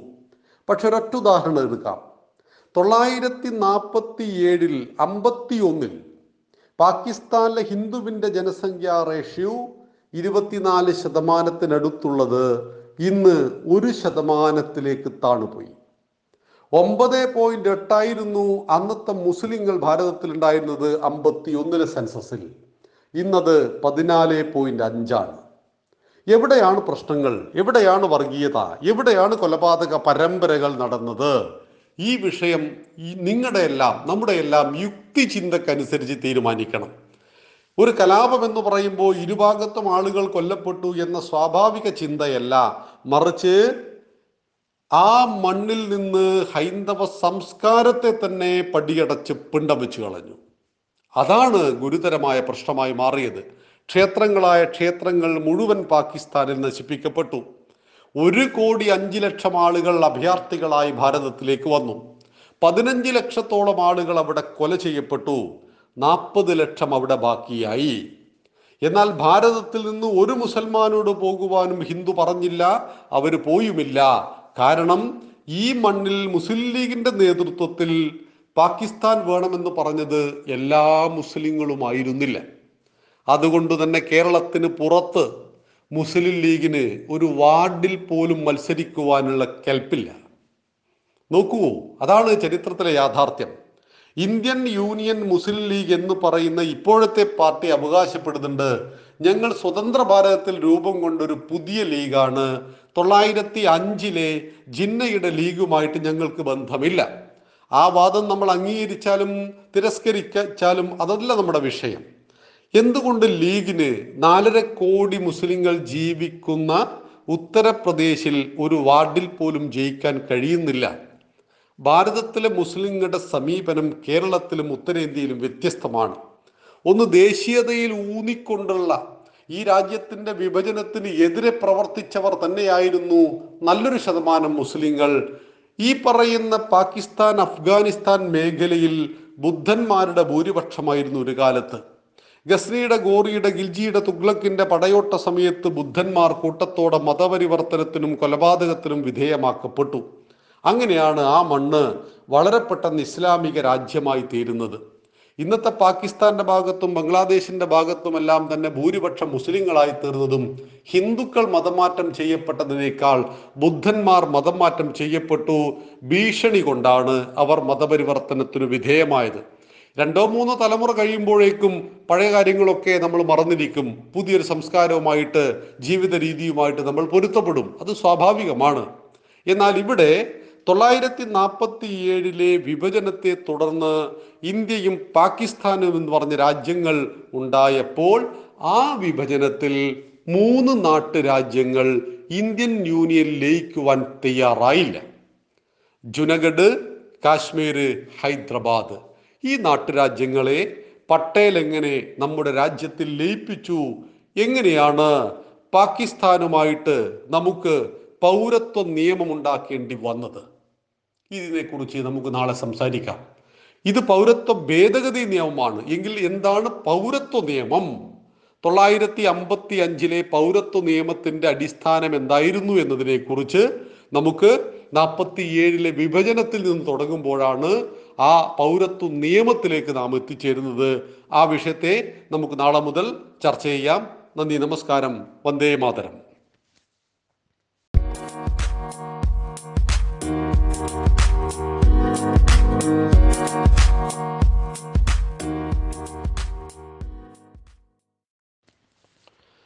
പ്രിയ സജ്ജനങ്ങളെ സാദനമസ്കാരം പൗരത്വ ഭേദഗതി നിയമം എന്ത് എന്തിന് എന്ന വിഷയത്തെ അധികരിച്ച് നാം നടത്തിക്കൊണ്ടിരിക്കുന്ന പ്രഭാഷണത്തിന്റെ ആറാം ഭാഗമാണിന്ന്.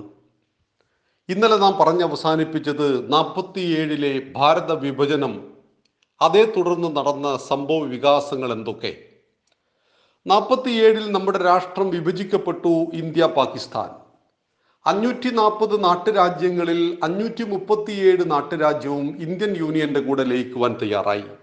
എന്നാൽ ഹൈദരാബാദ് ജുനഗഡ് ജമ്മു കാശ്മീർ ഇന്ത്യൻ യൂണിയൻ ലയിക്കുവാൻ തയ്യാറായില്ല.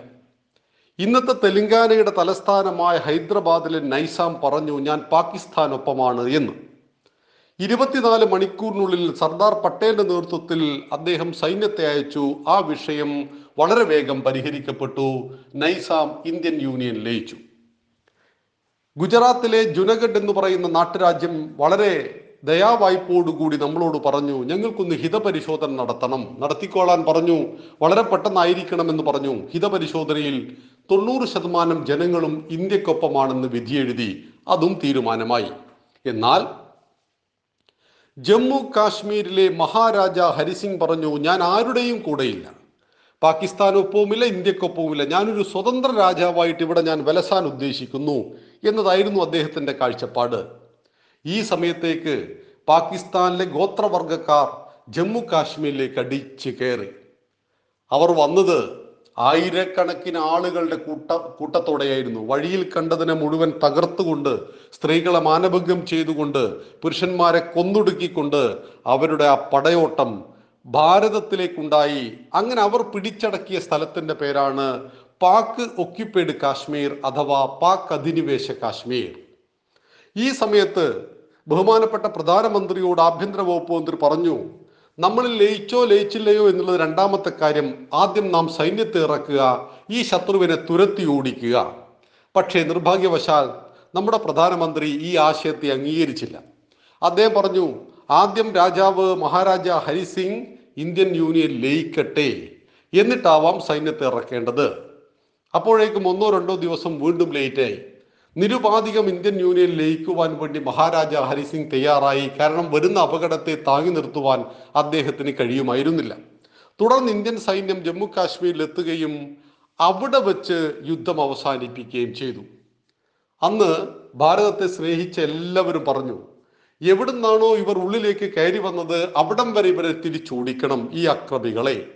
എന്നിട്ട് വിഭജന പ്രമേയം പ്രകാരം ഭാരതത്തിന്റെ ഭാഗമായി തീർന്ന ആ ഭൂമി മുഴുവൻ ഭാരതത്തിൽ ലയിപ്പിച്ചു ചേർക്കണം. ജമ്മു കാശ്മീരിന്റെ ആ ഫോട്ടോയിൽ ഇന്ത്യയുടെ മാപ്പിൽ ആ തൊപ്പി പോലുള്ള ഭാഗം അതായത് ജമ്മു കാശ്മീരിന്റെ നാൽപ്പത് ശതമാനം ഭാഗം നിലവിൽ ഇന്ത്യക്കൊപ്പമില്ല. ഇവിടെയാണ് ഭാരതത്തിന്റെ ആഭ്യന്തര വകുപ്പ് മന്ത്രി വളരെ പോസിറ്റീവായ ഒരു വാർത്ത പറഞ്ഞിരിക്കുന്നത്. ഇന്ത്യയുടെ അതിർത്തി രാജ്യങ്ങളിൽ അഫ്ഗാനിസ്ഥാൻ കൂടി ഉൾപ്പെടുത്തിയിട്ടുണ്ട്.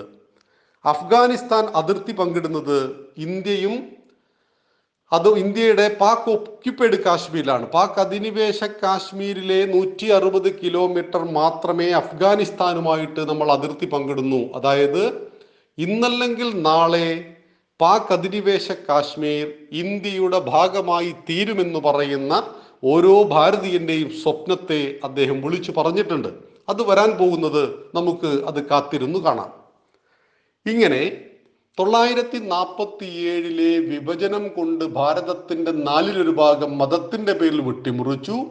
വിഭജന പ്രമേയം പ്രകാരം ഭാരതത്തിന്റെ അവിഭാജ്യ ഘടകമായി തീർന്ന ജമ്മു കാശ്മീരിന്റെ നാൽപ്പത് ശതമാനം ഭാഗങ്ങൾ സ്വാതന്ത്ര്യം കിട്ടി ഏതാനും മാസങ്ങൾ കൊണ്ട് പരിപൂർണമായിട്ടും നാൽപ്പത് ശതമാനം ഭാഗങ്ങൾ പാകിസ്ഥാൻ പിടിച്ചു കൊണ്ടുപോയി. ഇന്നും അത് ഒരു തീരാ തലവേദനയായി. ഭീകര ഉൽപാദന ഫാക്ടറിയായി. പാക് അധിനിവേശ കാശ്മീർ എന്ന ഓമന പേരിൽ അറിയപ്പെടുന്നു. ഇങ്ങനെ ആയിരത്തി തൊള്ളായിരത്തി നാൽപ്പത്തി ഏഴിൽ സ്വാതന്ത്ര്യം കിട്ടുമ്പോൾ പാകിസ്ഥാനിലെ ഹിന്ദുവിന്റെ ജനസംഖ്യ ഒരു കോടി അറുപത് ലക്ഷം. ഒരു കോടി അഞ്ച് ലക്ഷം ആളുകൾ ഇന്ത്യയിലേക്ക് അഭയാർത്ഥികളായി വന്നു. ഐക്യരാഷ്ട്രസഭയുടെ നിർദ്ദേശപ്രകാരം കണക്കുകൾ എടുത്തപ്പോൾ ഒരു കോടി അഞ്ച് ലക്ഷം ഇന്ത്യയിലുണ്ട്. നാൽപ്പത് ലക്ഷം അവിടെ അവശേഷിക്കുന്നു എന്നവർ പറഞ്ഞു. ആറ് ലക്ഷം കൊല്ലപ്പെട്ടുവെന്ന് ഔദ്യോഗികമായിട്ട് കണക്ക് കൊടുത്തു പാകിസ്ഥാൻ. പക്ഷെ കൊല്ലപ്പെട്ടത് പതിനഞ്ച് ലക്ഷമായിരുന്നു. ഒരു കോടി അറുപത് ലക്ഷത്തിൽ നിന്നും ഒരു കോടി അഞ്ച് ലക്ഷം ഭാരതത്തിലേക്ക് വന്നു. നാൽപ്പത് ലക്ഷം അവിടെ താമസിക്കുന്നുണ്ട്. ഒരു കോടി നാൽപ്പത്തി അഞ്ച് ലക്ഷം. കഴിച്ച് ആറ് ലക്ഷം ആളുകൾ കൊല്ലപ്പെട്ടു. അപ്പോൾ ഒരു കോടി അമ്പത്തി ഒന്ന് ലക്ഷം. ബാക്കി ഒമ്പത് ലക്ഷം ഇവിടെ പോയി? സത്യത്തിൽ കൊല ചെയ്യപ്പെട്ടത് പതിനഞ്ച് ലക്ഷം ന്യൂനപക്ഷ വിഭാഗങ്ങൾ പാകിസ്ഥാനിലെ ന്യൂനപക്ഷങ്ങൾ. ഹിന്ദു ബുദ്ധ ജൈന സിഖ് പാഴ്സി തുടങ്ങിയ വിഭാഗങ്ങൾ കൊല്ലപ്പെട്ടു എന്ന് മനസ്സിലാക്കണം. ആ ജനസംഖ്യയുടെ തോത് നമ്മൾ രണ്ടായിരത്തി പത്തൊമ്പതിൽ പരിശോധിച്ചാൽ ഈ രണ്ടായിരത്തി ഇരുപതിൽ പരിശോധിച്ചാൽ സ്വതന്ത്ര പാകിസ്ഥാനിൽ ന്യൂനപക്ഷങ്ങളുടെ എണ്ണം ഇരുപത്തി മൂന്ന് അവിടുത്തെ ന്യൂനപക്ഷങ്ങൾ ഹിന്ദു അടക്കമുള്ള ന്യൂനപക്ഷങ്ങൾ ഇരുപത്തി മൂന്ന് ശതമാനം. ഇപ്പം നമ്മൾ കണക്കെടുക്കുമ്പോൾ അത് ഒന്നര ശതമാനം. ഒമ്പത് പോയിന്റ് എട്ടായിരുന്നു ഭാരതത്തിൽ മുസ്ലിങ്ങൾ അന്നുണ്ടായിരുന്നത്. ഭാരതത്തിലെ ന്യൂനപക്ഷമായ മുസ്ലിങ്ങൾ ഒമ്പത് പോയിന്റ് എട്ട് ശതമാനം.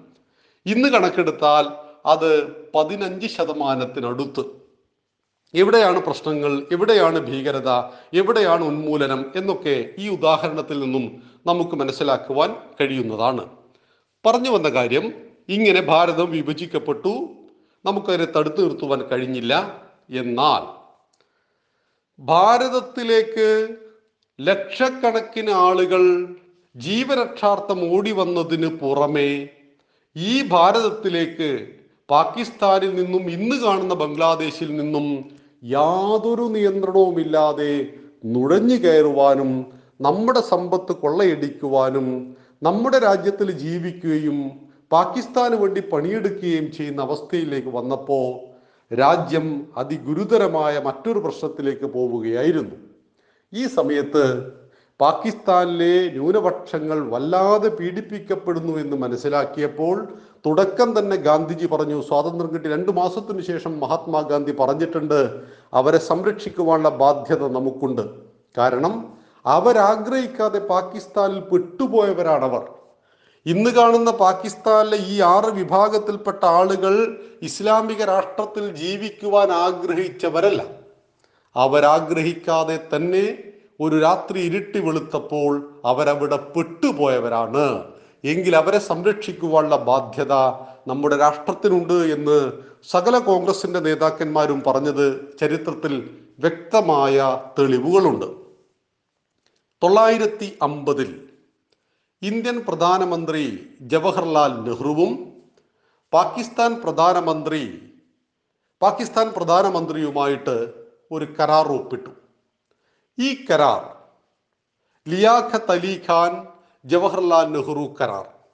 ഈ കരാർ പ്രകാരം പാകിസ്ഥാനിൽ പീഡിപ്പിക്കപ്പെടുന്ന ന്യൂനപക്ഷങ്ങൾ ഭാരതത്തിലേക്ക് വന്നാൽ അവരെ സംരക്ഷിക്കുവാനുള്ള ബാധ്യത ഭാരതത്തിനും. ഭാരതത്തിൽ പീഡിപ്പിക്കപ്പെടുന്ന ന്യൂനപക്ഷങ്ങൾ പാകിസ്ഥാനിലേക്ക് ഓടി വന്നാൽ അവരെ സംരക്ഷിക്കുവാനുള്ള ബാധ്യത പാകിസ്ഥാനുമുണ്ട്. ഇതാണ് കരാർ. അപ്പോൾ പാകിസ്ഥാനിൽ പീഡിപ്പിക്കപ്പെടുന്ന ന്യൂനപക്ഷങ്ങൾ എന്ന് പറയുമ്പോൾ ഈ പറഞ്ഞ ആറ് വിഭാഗത്തിൽപ്പെടുന്ന മുസ്ലിങ്ങൾ ഒഴികെയുള്ള ഈ ആറ് വിഭാഗത്തിൽപ്പെടുന്ന ആളുകൾ. ഭാരതത്തിൽ പീഡിപ്പിക്കപ്പെടുന്ന ന്യൂനപക്ഷം എന്ന് പറയുമ്പോൾ അതിൽ ക്രിസ്ത്യാനിയെ പെടുത്തിയിട്ടില്ല. അവിടെ മുസ്ലിംസിനെ മാത്രമേ ഉദ്ദേശിച്ചിട്ടുള്ളൂ. കാരണം ഭാരതത്തിൽ അന്ന് ക്രിസ്ത്യാനികളും ഹിന്ദുക്കളും തമ്മിലായിരുന്നില്ല വിഷയം. വിഭജനത്തിന്റെ വിഷയം ഹിന്ദു മുസ്ലിം വിഷയമായിരുന്നു. അതുകൊണ്ട് തന്നെ മുസ്ലിങ്ങൾ അങ്ങോട്ട് ചെന്നാൽ സംരക്ഷിക്കണം. എന്തു സംഭവിച്ചു? ഭാരതത്തിൽ നിന്നും അഭയാർത്ഥിയായിട്ട് ഒരു മുസൽമാനെയും നമ്മൾ അങ്ങോട്ട് അയച്ചില്ല. അവർ പോയതോ അവരയക്കുവാനോ ഭാരതം തയ്യാറായിട്ടില്ല. കാരണം ഒരു വിഭാഗത്തിൽപ്പെട്ട ആളുകൾ രാജ്യം പകുക്കണമെന്ന് പറയുകയും അത് വെട്ടിമുറിച്ചു കൊണ്ടുപോവുകയും ചെയ്തതുകൊണ്ട് അവശേഷിച്ച് ഭാരതത്തിൽ ജനിച്ച് ജീവിക്കുന്ന മുസ്ലിങ്ങൾക്ക് മുഴുവൻ പുറത്തേക്ക് പോകണമെന്ന് പറയുന്നത് ഒരു കാലത്തും ഭാരതം അംഗീകരിച്ചിട്ടില്ല. അതുകൊണ്ട് തന്നെ നാം ഇവിടെ ന്യൂനപക്ഷ പദവി കൊടുത്തു. ഭൂരിപക്ഷം ജനങ്ങൾ കിട്ടാത്ത അവകാശങ്ങളും ആനുകൂല്യങ്ങളും ന്യൂനപക്ഷം ജനങ്ങൾക്ക് കിട്ടുന്ന ഏകരാഷ്ട്രമായി ഭാരതം മാറി. എന്നാൽ എന്തായിരുന്നു? പാകിസ്ഥാനിലെ ന്യൂനപക്ഷങ്ങളുടെ അവസ്ഥ. എപ്പോഴാണ് അവർക്ക് വോട്ടവകാശം ലഭിച്ചത്? ഹിന്ദുക്കൾക്ക് എപ്പോഴാണ് വോട്ടവകാശം ലഭിച്ചത്? ഫക്രുദ്ദീൻ അലി അഹമ്മദും സക്കീർ ഹുസൈനും മഹാനായ എ പി ജെ അബ്ദുൽ കലാമും ഭാരതത്തിന്റെ രാഷ്ട്രപതിമാരായി തീർന്നു രാഷ്ട്രപതിയാവുക എന്നത് പോലും മതം തടസ്സമല്ലാത്ത നാടായിട്ട് ഭാരതം മാറിയിട്ടുണ്ട്. എന്നാൽ ഭാരതത്തിലെ ന്യൂനപക്ഷങ്ങൾ ഭാരതത്തിൽ സ്വർഗത്തിൽ എന്നതുപോലെ ജീവിതം തുടങ്ങിയപ്പോൾ പാകിസ്ഥാനിലെ ന്യൂനപക്ഷങ്ങൾ നരകത്തിനേക്കാൾ വലിയ നരകത്തിൽ അവർ ജീവിച്ചുകൊണ്ട് മുന്നോട്ട് പോയി എന്ന് മാത്രം. അങ്ങനെ ജീവരക്ഷാർത്ഥം ഭാരതത്തിലേക്ക് ഓടി വന്നവരെ സംരക്ഷിക്കുവാൻ വേണ്ടി നമ്മുടെ രാജ്യത്തിന്റെ ഭരണഘടനയിൽ ഒരു നിയമം തൊള്ളായിരത്തി അമ്പത്തി അഞ്ചിൽ കൂട്ടിച്ചേർക്കപ്പെട്ടു. ആ നിയമത്തിന്റെ പേരാണ് പൗരത്വ നിയമം. സിറ്റിസൺഷിപ്പ് ആക്ട് പൗരത്വ നിയമം. ആ പൗരത്വ നിയമത്തിന്റെ അടിസ്ഥാനത്തിൽ ലിയാഖത്ത് അലി ഖാനും ജവഹർലാൽ നെഹ്റുവും തമ്മിലുണ്ടാക്കിയ ആ ചർച്ചയിൽ നിന്നും തീരുമാനത്തിൽ നിന്നും ഉടമ്പടിയിൽ നിന്നുമാണ് അമ്പതിലുണ്ടാക്കിയ ഉടമ്പടിയിൽ നിന്നും അമ്പത്തിയഞ്ചിലെ നിയമമുണ്ടാകുന്നു. ഈ നിയമപ്രകാരം പാകിസ്ഥാനിൽ നിന്നും ഓടി വന്ന ന്യൂനപക്ഷങ്ങളെ സംരക്ഷിക്കുവാനുള്ള ബാധ്യത മാത്രമേ ഇന്ത്യക്കുള്ളൂ. പാകിസ്ഥാനിൽ നിന്നും ഓടി വരുന്ന അവിടുത്തെ ഭൂരിപക്ഷമായ മുസ്ലിങ്ങളെ സംരക്ഷിക്കുവാനുള്ള ബാധ്യത ഭാരതത്തിനില്ല. അങ്ങനെ വന്നാൽ തിരിച്ച് ആ ഇസ്ലാമിനെ ഇസ്ലാം മതത്തെ ഔദ്യോഗികമായി സ്വീകരിച്ചിരിക്കുന്ന ആ മണ്ണിലേക്ക് തിരിച്ചയക്കുക. ഇതാണ്. ഈ പൗരത്വ നിയമത്തിൽ ഒരു ഭേദഗതിയാണ് രണ്ടായിരത്തി പത്തൊമ്പത് ഡിസംബർ മാസം ഭാരതത്തിന്റെ പാർലമെന്റും ഭാരതത്തിന്റെ രാജ്യസഭയും ലോകസഭയും രണ്ട് സഭകളും പാസാക്കുകയും. ഒപ്പം പന്ത്രണ്ടാം തീയതി ഡിസംബർ പന്ത്രണ്ടാം തീയതി രാഷ്ട്രപതി ഒപ്പിടുകയും ചെയ്തതോടുകൂടി citizenship അമെൻമെന്റ് bill C A B. Citizenship അമെൻമെന്റ് ആക്റ്റായി മാറുന്നു സി എ എ. അതായത് ജനാധിപത്യ രാജ്യമായ ഭാരതത്തിലെ രണ്ട് സഭകളിലും ബി ജെ പി അവതരിപ്പിച്ച ഈ ബില്ല് പാസ്സായി എന്ന് പറഞ്ഞാൽ ഒന്നാമത്തെ സഭയായ പാർലമെന്റിൽ ബി ജെ പിക്ക് കൃത്യമായ ഭൂരിപക്ഷമുണ്ട്. മുന്നൂറ്റി മൂന്ന് സീറ്റുണ്ട്. എൻ ഡി എക്ക് മുന്നൂറ്റി അമ്പത്തി രണ്ടുമുണ്ട് അവിടെ ഏതൊരു ബില്ലും പാസ്സാക്കിയെടുക്കാൻ ബുദ്ധിമുട്ടില്ല. എന്നാൽ രാജ്യസഭയിൽ ബി ജെ പിക്ക് എൺപത്തി അഞ്ച് എം പിമാരേ ഉള്ളൂ. രാജ്യസഭയുടെ ഭൂരിപക്ഷം ചുരുങ്ങിയത് ഇന്ന് നിലവിൽ നൂറ്റി ഇരുപത്തി മൂന്നുമാണ് അതായത് ഇരുന്നൂറ്റി അമ്പത് എം പിമാരാണ് രാജ്യസഭയിലെ അംഗബലം. ഇതിൽ അഞ്ച് സീറ്റ് ഇപ്പോൾ ഒഴിവുള്ളത് കൊണ്ട് ഇരുന്നൂറ്റി നാൽപ്പത്തി അഞ്ച് ഇരുന്നൂറ്റി നാൽപ്പത്തി അഞ്ച് അംഗങ്ങളുള്ള സഭയിൽ ഒരു ബില്ല് പാസ്സാകണമെങ്കിൽ മിനിമം നൂറ്റി ഇരുപത്തി മൂന്ന് ആളുകളുടെ വോട്ട് കിട്ടണം. എൺപത്തി അഞ്ച് വോട്ടുള്ള ബി ജെ പിക്ക് എങ്ങനെ നൂറ്റി ഇരുപത്തി അഞ്ച് വോട്ട് കിട്ടി എന്ന് ചോദിച്ചാൽ നാൽപ്പത് എം പിമാർ മറ്റ് പലരും ബി ജെ പിയെ സഹായിച്ചു എന്ന് മനസ്സിലാക്കണം. ഈ മറ്റു പലരിൽ രണ്ട് കക്ഷികൾ ഒഴികെ ബാക്കി എല്ലാവരും പ്രതിപക്ഷ പാർട്ടികളായിരുന്നു എന്നുകൂടി മനസ്സിലാക്കണം. അതായത് പൗരത്വ നിയമത്തിൽ ഭേദഗതി വരുത്തുകയും പതിനൊന്ന് വർഷമായിട്ട് ഇന്ത്യയിൽ താമസിക്കുന്നവന് ഇന്ത്യൻ പൗരത്വം കൊടുക്കുന്ന ആ നിയമത്തിൽ നിന്ന് അതിലൊരു മാറ്റം വരുത്താതെ ഈ ആറ് വിഭാഗത്തിൽപ്പെട്ട ആളുകൾക്ക് ഒരു സൗജന്യം കൊടുത്തു നമ്മുടെ പുതിയ സർക്കാർ. അവർ ചെയ്തത് രണ്ടായിരത്തി പതിനാല് ഡിസംബർ മുപ്പത്തി ഒന്നിന് മുമ്പായി ഇന്ത്യയിലെത്തപ്പെട്ട പാകിസ്ഥാൻ അഫ്ഗാനിസ്ഥാൻ ബംഗ്ലാദേശ് തുടങ്ങിയ രാജ്യങ്ങളിൽ നിന്നും ഇന്ത്യയിൽ അഭയാർത്ഥികളായി വന്ന ഹിന്ദു ക്രിസ്ത്യൻ ബുദ്ധ ജൈന സിഖ് പാഴ്സി വിഭാഗത്തിൽപ്പെട്ട ആളുകൾക്ക് ഇന്ത്യൻ പൗരത്വം നൽകപ്പെടും. അതായത് അവർ തിരിച്ചു പോകേണ്ടതില്ല. എന്തുകൊണ്ട് ഇങ്ങനെ ഒരു തീരുമാനമെടുത്തു? ഈ ആറ് വിഭാഗത്തിൽപ്പെട്ട ആളുകൾ തിരിച്ചു പോയാൽ അവർ പാകിസ്ഥാനിലോ ബംഗ്ലാദേശിലോ അഫ്ഗാനിസ്ഥാനിലേക്ക് പോയാലും അവർ കൊല ചെയ്യപ്പെടും. അഫ്ഗാനിസ്ഥാനിലേക്ക് പോകുന്ന ബുദ്ധൻ ഒരാൾ പോലും ബാക്കിയുണ്ടാവില്ല. ബംഗ്ലാദേശിലേക്ക് തിരിച്ചു പോകുന്ന ക്രിസ്ത്യാനി അവിടെ ബാക്കി ഉണ്ടാവില്ല പാകിസ്ഥാനിലേക്ക് തിരിച്ചു പോകുന്ന ഹിന്ദു ബാക്കി ഉണ്ടാവില്ല. എന്നാൽ ഈ മൂന്ന് രാജ്യങ്ങളും ഇസ്ലാം മതം ഔദ്യോഗികമായതുകൊണ്ടും അവിടെയെല്ലാം തൊണ്ണൂറ്റി അഞ്ച് ശതമാനത്തിനടുത്ത് ഇസ്ലാം ജനസംഖ്യ ആയതുകൊണ്ടും ഈ മണ്ണിലേക്ക് വന്നിരിക്കുന്ന ഏഴാമത്തെ വിഭാഗമായ മുസ്ലിങ്ങൾ അവരുടെ മണ്ണിലേക്ക് തിരിച്ചു പോയാൽ അവർക്ക് അവിടെ സ്വീകരണമുണ്ടാവും ജീവിക്കാനും ബുദ്ധിമുട്ടില്ല. ഇത് ഇന്ത്യൻ മുസ്ലിങ്ങൾക്ക് ഒട്ടും ബാധകമല്ലാത്ത നിയമമാണ്. ഈ തെറ്റിദ്ധാരണ ഹൈന്ദവ സമൂഹത്തിനിടയിലേക്ക് ക്ഷമിക്കണം ഇസ്ലാമിക സമൂഹത്തിനിടയിലേക്ക് പ്രചരിപ്പിക്കപ്പെട്ടു എന്നതാണ് ഇപ്പോഴത്തെ പ്രശ്നങ്ങളുടെ മൂലകാരണം. ആയിരത്തി തൊള്ളായിരത്തി എഴുപത്തി ഒന്നിൽ ബംഗ്ലാദേശിന് മോചനം കിട്ടുകയും ബംഗ്ലാദേശ് സ്വതന്ത്ര ഇസ്ലാമിക രാജ്യമാവുകയും ചെയ്തതോടുകൂടി അവിടുന്ന് ലക്ഷക്കണക്കിന് ആളുകൾ നമ്മുടെ ആസാമിലേക്കും മണിപ്പൂരിലേക്കും ത്രിപുരയിലേക്കും വടക്കിഴക്കൻ സംസ്ഥാനങ്ങളിലേക്ക് അനധികൃതമായി നുഴഞ്ഞു കയറുകയും അവരുടെ സംഖ്യ സ്വദേശികളാൽ കൂടുതലാവുകയും ചെയ്തപ്പോൾ ആസാമിൽ വൻ പ്രക്ഷോഭങ്ങൾ നടക്കുകയും തുടർന്ന് അവിടെ രാജീവ് ഗാന്ധി അടക്കമുള്ള സർക്കാരുകൾ ഇടപെടുകയും കൃത്യമായ മാനദണ്ഡങ്ങൾക്കനുസരിച്ച് മാത്രമേ ആസാമിലെ പൗരത്വം തെളിയിക്കാൻ ആവശ്യമായ രേഖകൾ സമർപ്പിക്കേണ്ടിയും വന്നു. തൊള്ളായിരത്തി എഴുപത്തി ഒന്നിൽ ആസാമിൽ ഉണ്ടായിരുന്നവരും ആസാമിലേക്ക് നുഴഞ്ഞു കയറി വന്നവരും ആര് എന്ന് മനസ്സിലാക്കുവാൻ സർക്കാരിന്റെ കയ്യിൽ ഇതല്ലാതെ മറ്റൊരു വകുപ്പുണ്ടായില്ല. അങ്ങനെയാണ് N R C national registration of citizens അവിടെ നടത്തി ആസാമിൽ നടത്തിയപ്പോൾ പത്തൊമ്പത് ലക്ഷം ആളുകൾ പൗരത്വ പട്ടികയിൽ നിന്നും പുറത്തായി. ഇതിൽ പതിനാല് ലക്ഷവും മുസ്ലിങ്ങളായിരുന്നില്ല. അഞ്ച് ലക്ഷം മാത്രമേ മുസ്ലിങ്ങൾ ഉണ്ടായിരുന്നുള്ളൂ ഇവിടെയുള്ള ചോദ്യം പത്തൊമ്പത് ലക്ഷം ആളുകൾ കണ്ടെത്തപ്പെട്ടു അവർക്ക് രേഖകളില്ല. എങ്കിൽ എന്തുകൊണ്ട് മുസ്ലിങ്ങളോട് മാത്രം തിരിച്ചു പോകാൻ പറയുന്നു? ഇത് അനീതിയല്ലേ? ഇവിടെ ചിന്തിക്കേണ്ട വിഷയം ഇതിലൊട്ടും അനീതിയില്ല. പതിനാല് ലക്ഷം വരുന്ന ഈ ആറ് വിഭാഗത്തിൽപ്പെട്ട ആളുകൾ നിലനിൽപ്പിനു വേണ്ടിയും ജീവിക്കുവാൻ വേണ്ടിയും ഗത്യന്തരമില്ലാതെ ഈ മണ്ണിലേക്ക് അഭയാർത്ഥികളായി ഓടി വന്നവരും മറ്റുള്ളവർ മെച്ചപ്പെട്ട ജീവിത സൗകര്യത്തിനു വേണ്ടി ഭാരതത്തിലേക്ക് നുഴഞ്ഞു കയറിയവരുമാണ്. നുഴഞ്ഞു കയറിയവർ അവരുടെ മണ്ണിലേക്ക് തിരിച്ചു പോയാൽ അവരെ സ്വീകരിക്കുവാനുള്ള വ്യവസ്ഥ അവിടെ ഉണ്ട് എങ്കിൽ ഈ ആറ് വിഭാഗത്തിൽപ്പെട്ട ആളുകളെ സ്വീകരിക്കുവാനുള്ള വ്യവസ്ഥ അവിടെ ഇല്ല എന്ന് മനസ്സിലാക്കേണ്ടതുണ്ട്. തൊള്ളായിരത്തി അമ്പത്തി അഞ്ചിലെ നിയമപ്രകാരവും തൊള്ളായിരത്തി അമ്പതിലെ കരാർ പ്രകാരവും ഈ ആറ് വിഭാഗത്തിൽപ്പെട്ട പാകിസ്ഥാനിലെ ബംഗ്ലാദേശിലെ അഫ്ഗാനിസ്ഥാനിലെ ന്യൂനപക്ഷങ്ങളെ സംരക്ഷിക്കുവാനുള്ള ബാധ്യത നമ്മുടെ ഭാരതത്തിനുണ്ട് എന്ന് മനസ്സിലാക്കുക.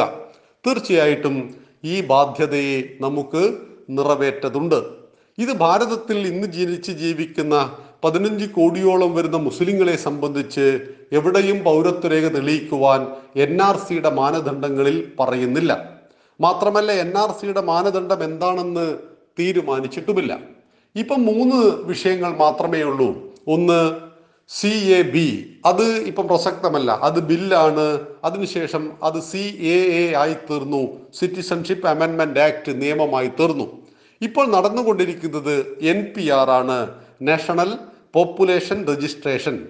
എല്ലാ പത്ത് വർഷം കൂടുമ്പോഴും നമ്മുടെ രാജ്യത്തിൽ നടന്നുകൊണ്ടിരിക്കുന്ന ജനസംഖ്യ കണക്കെടുപ്പ്. എന്തിനാണ് ജനസംഖ്യ കണക്കെടുപ്പ് നടത്തുന്നത്? ലോകത്തിലെ എല്ലാ രാജ്യങ്ങളും പത്ത് വർഷത്തിനുള്ളിൽ ആ രാജ്യത്തിൽ എത്ര പുതിയ പൗരന്മാരുണ്ടായി? എത്ര പേര് മരിച്ചുപോയി? എത്ര ആൺകുട്ടികളുണ്ട് പെൺകുട്ടികളുണ്ട്? ഇങ്ങനെ വൈവിധ്യമാർന്ന കണക്കുകളെ ശേഖരിക്കണം. അതിനനുസരിച്ച് തന്നെയാണ് നമ്മുടെ രാജ്യത്തിന്റെ ബജറ്റുകളും എല്ലാ പദ്ധതികളെയും നാം ആസൂത്രണം ചെയ്യുന്നത്. കാരണം ലോകത്തിൽ ജീവിക്കുന്ന ഒരു രാജ്യത്ത് ജീവിക്കുന്ന മനുഷ്യ സമൂഹത്തിനു വേണ്ടിയിട്ടാണ് പ്രധാനമായിട്ടും ഭരണകൂടം പ്രവർത്തിക്കുന്നത് എന്ന് മനസ്സിലാക്കുക. എൻ പി ആറിലെ വിവരങ്ങൾ എൻ ആർ സിക്ക് ഉപയോഗിക്കുമോ? എൻ ആർ സി ഭയക്കപ്പെടേണ്ട ഒന്നാണോ?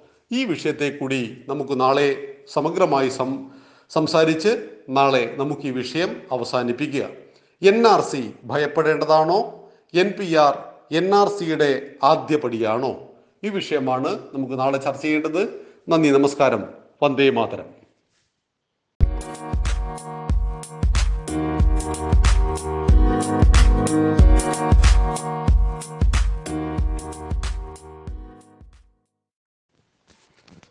പ്രിയ സജ്ജനങ്ങളെ സാദനമസ്കാരം പൗരത്വ ഭേദഗതി നിയമം അറിഞ്ഞതും അറിയേണ്ടതും എന്ന വിഷയത്തെ അധികരിച്ച് സനാതനം ധർമ്മ പാഠശാലയിൽ നടന്നുകൊണ്ടിരിക്കുന്ന പ്രഭാഷണത്തിന്റെ അവസാന ഭാഗമാണ് ഇന്ന്. ഇന്ന് നമുക്ക് നാല് കാര്യങ്ങളെ പരിചയപ്പെടുകയും മനസ്സിലാക്കുകയും ചെയ്താൽ ഈ നിയമത്തിൽ യാതൊരു പോരായ്മയും കാണുവാൻ നമുക്ക് കഴിയുകയില്ല. അതിലൊന്ന് C A B C A A N P R അതുപോലെ തന്നെ എൻ ആർ സി ഈ നാല് കാര്യങ്ങൾ.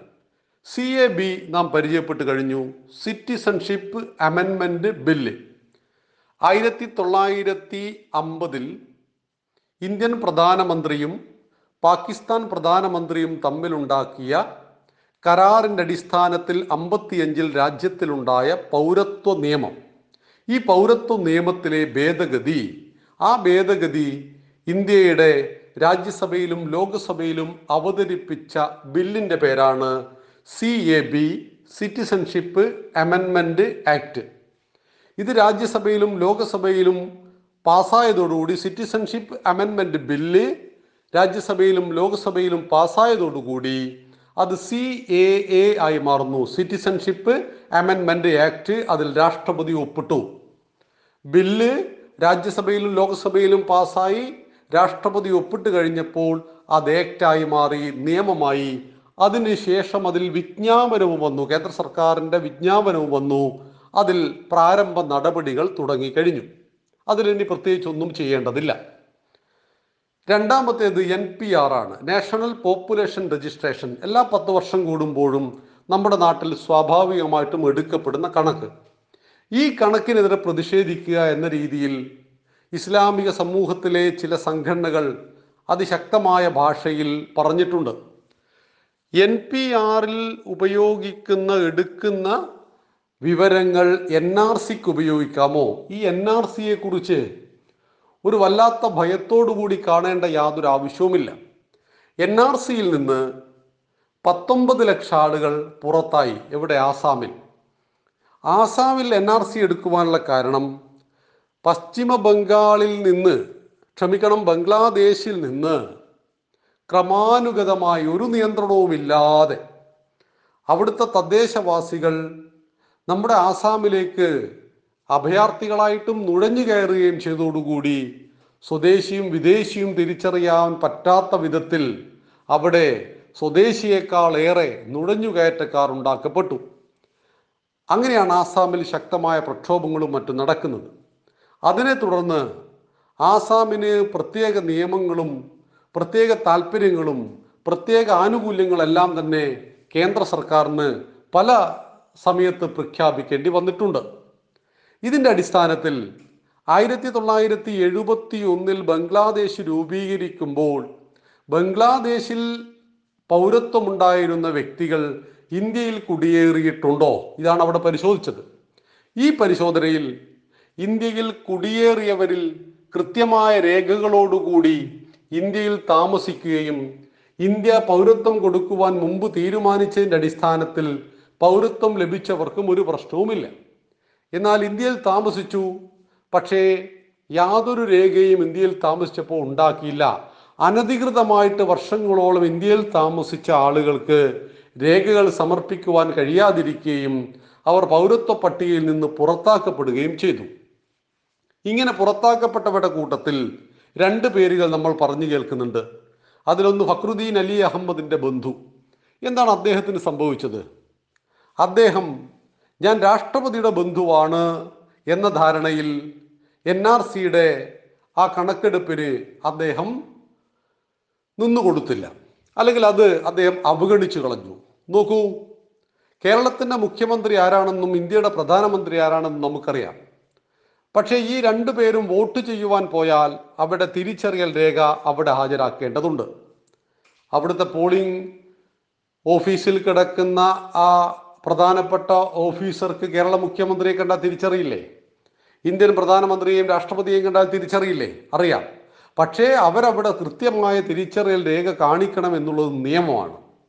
രാഷ്ട്രപതിയുടെ ബന്ധുവാണ് എന്നതുകൊണ്ട് നിയമത്തിന്റെ പരിരക്ഷ അതീതമാകുന്നില്ല. ആയതിനാൽ ഫക്രുദ്ദീൻ അലി അഹമ്മദിന്റെ ബന്ധു പൗരത്വം തെളിയിക്കേണ്ട അവസരത്തിൽ ഒരു രേഖയും ഹാജരാക്കുവാൻ തയ്യാറായില്ല. അദ്ദേഹം പൗരത്വ പട്ടികയിൽ നിന്നും പുറത്താക്കപ്പെട്ടു. പിന്നീട് പറയുന്നത് നമ്മുടെ കരസേനയിൽ മുപ്പത്തഞ്ച് വർഷക്കാലം ജോലി ചെയ്ത ഒരു വ്യക്തി അത് അദ്ദേഹം ഇസ്ലാം ആയതുകൊണ്ട് പുറത്താക്കപ്പെട്ടു. തെറ്റാണ്. അദ്ദേഹത്തിന്റെ ജനനത്തിൽ ജനന സർട്ടിഫിക്കറ്റിൽ ഒരു പിഴവ് പറ്റിയതാണ് ഇതിന്റെ കാരണം. അദ്ദേഹത്തെ അദ്ദേഹം സൈന്യത്തിൽ ചേർന്നു എന്ന് പറയുന്നത് പതിനൊന്നാമത്തെ വയസ്സായിപ്പോയി. പതിനൊന്ന് വയസ്സ് പ്രായമുള്ള ആൾ സൈന്യത്തിൽ ചേർന്നു എന്ന രീതിയിലാണ് അദ്ദേഹത്തിന്റെ ഡേറ്റ് ഓഫ് ബർത്ത് കൊടുത്തത്. അത് തിരുത്തുകയും അദ്ദേഹത്തിന് തീർച്ചയായിട്ടും ഇന്ത്യൻ പൗരത്വം ലഭിക്കുകയും ചെയ്തു. പക്ഷെ പുറത്താക്കപ്പെട്ടത് വാർത്തയായി തിരിച്ചെടുത്തത് വാർത്തയായില്ല. ഇപ്പോൾ ഒരു തിരിച്ചറിയൽ രേഖയും ഒരു വ്യക്തിയുടെ കയ്യിലില്ല എന്നിരിക്കട്ടെ.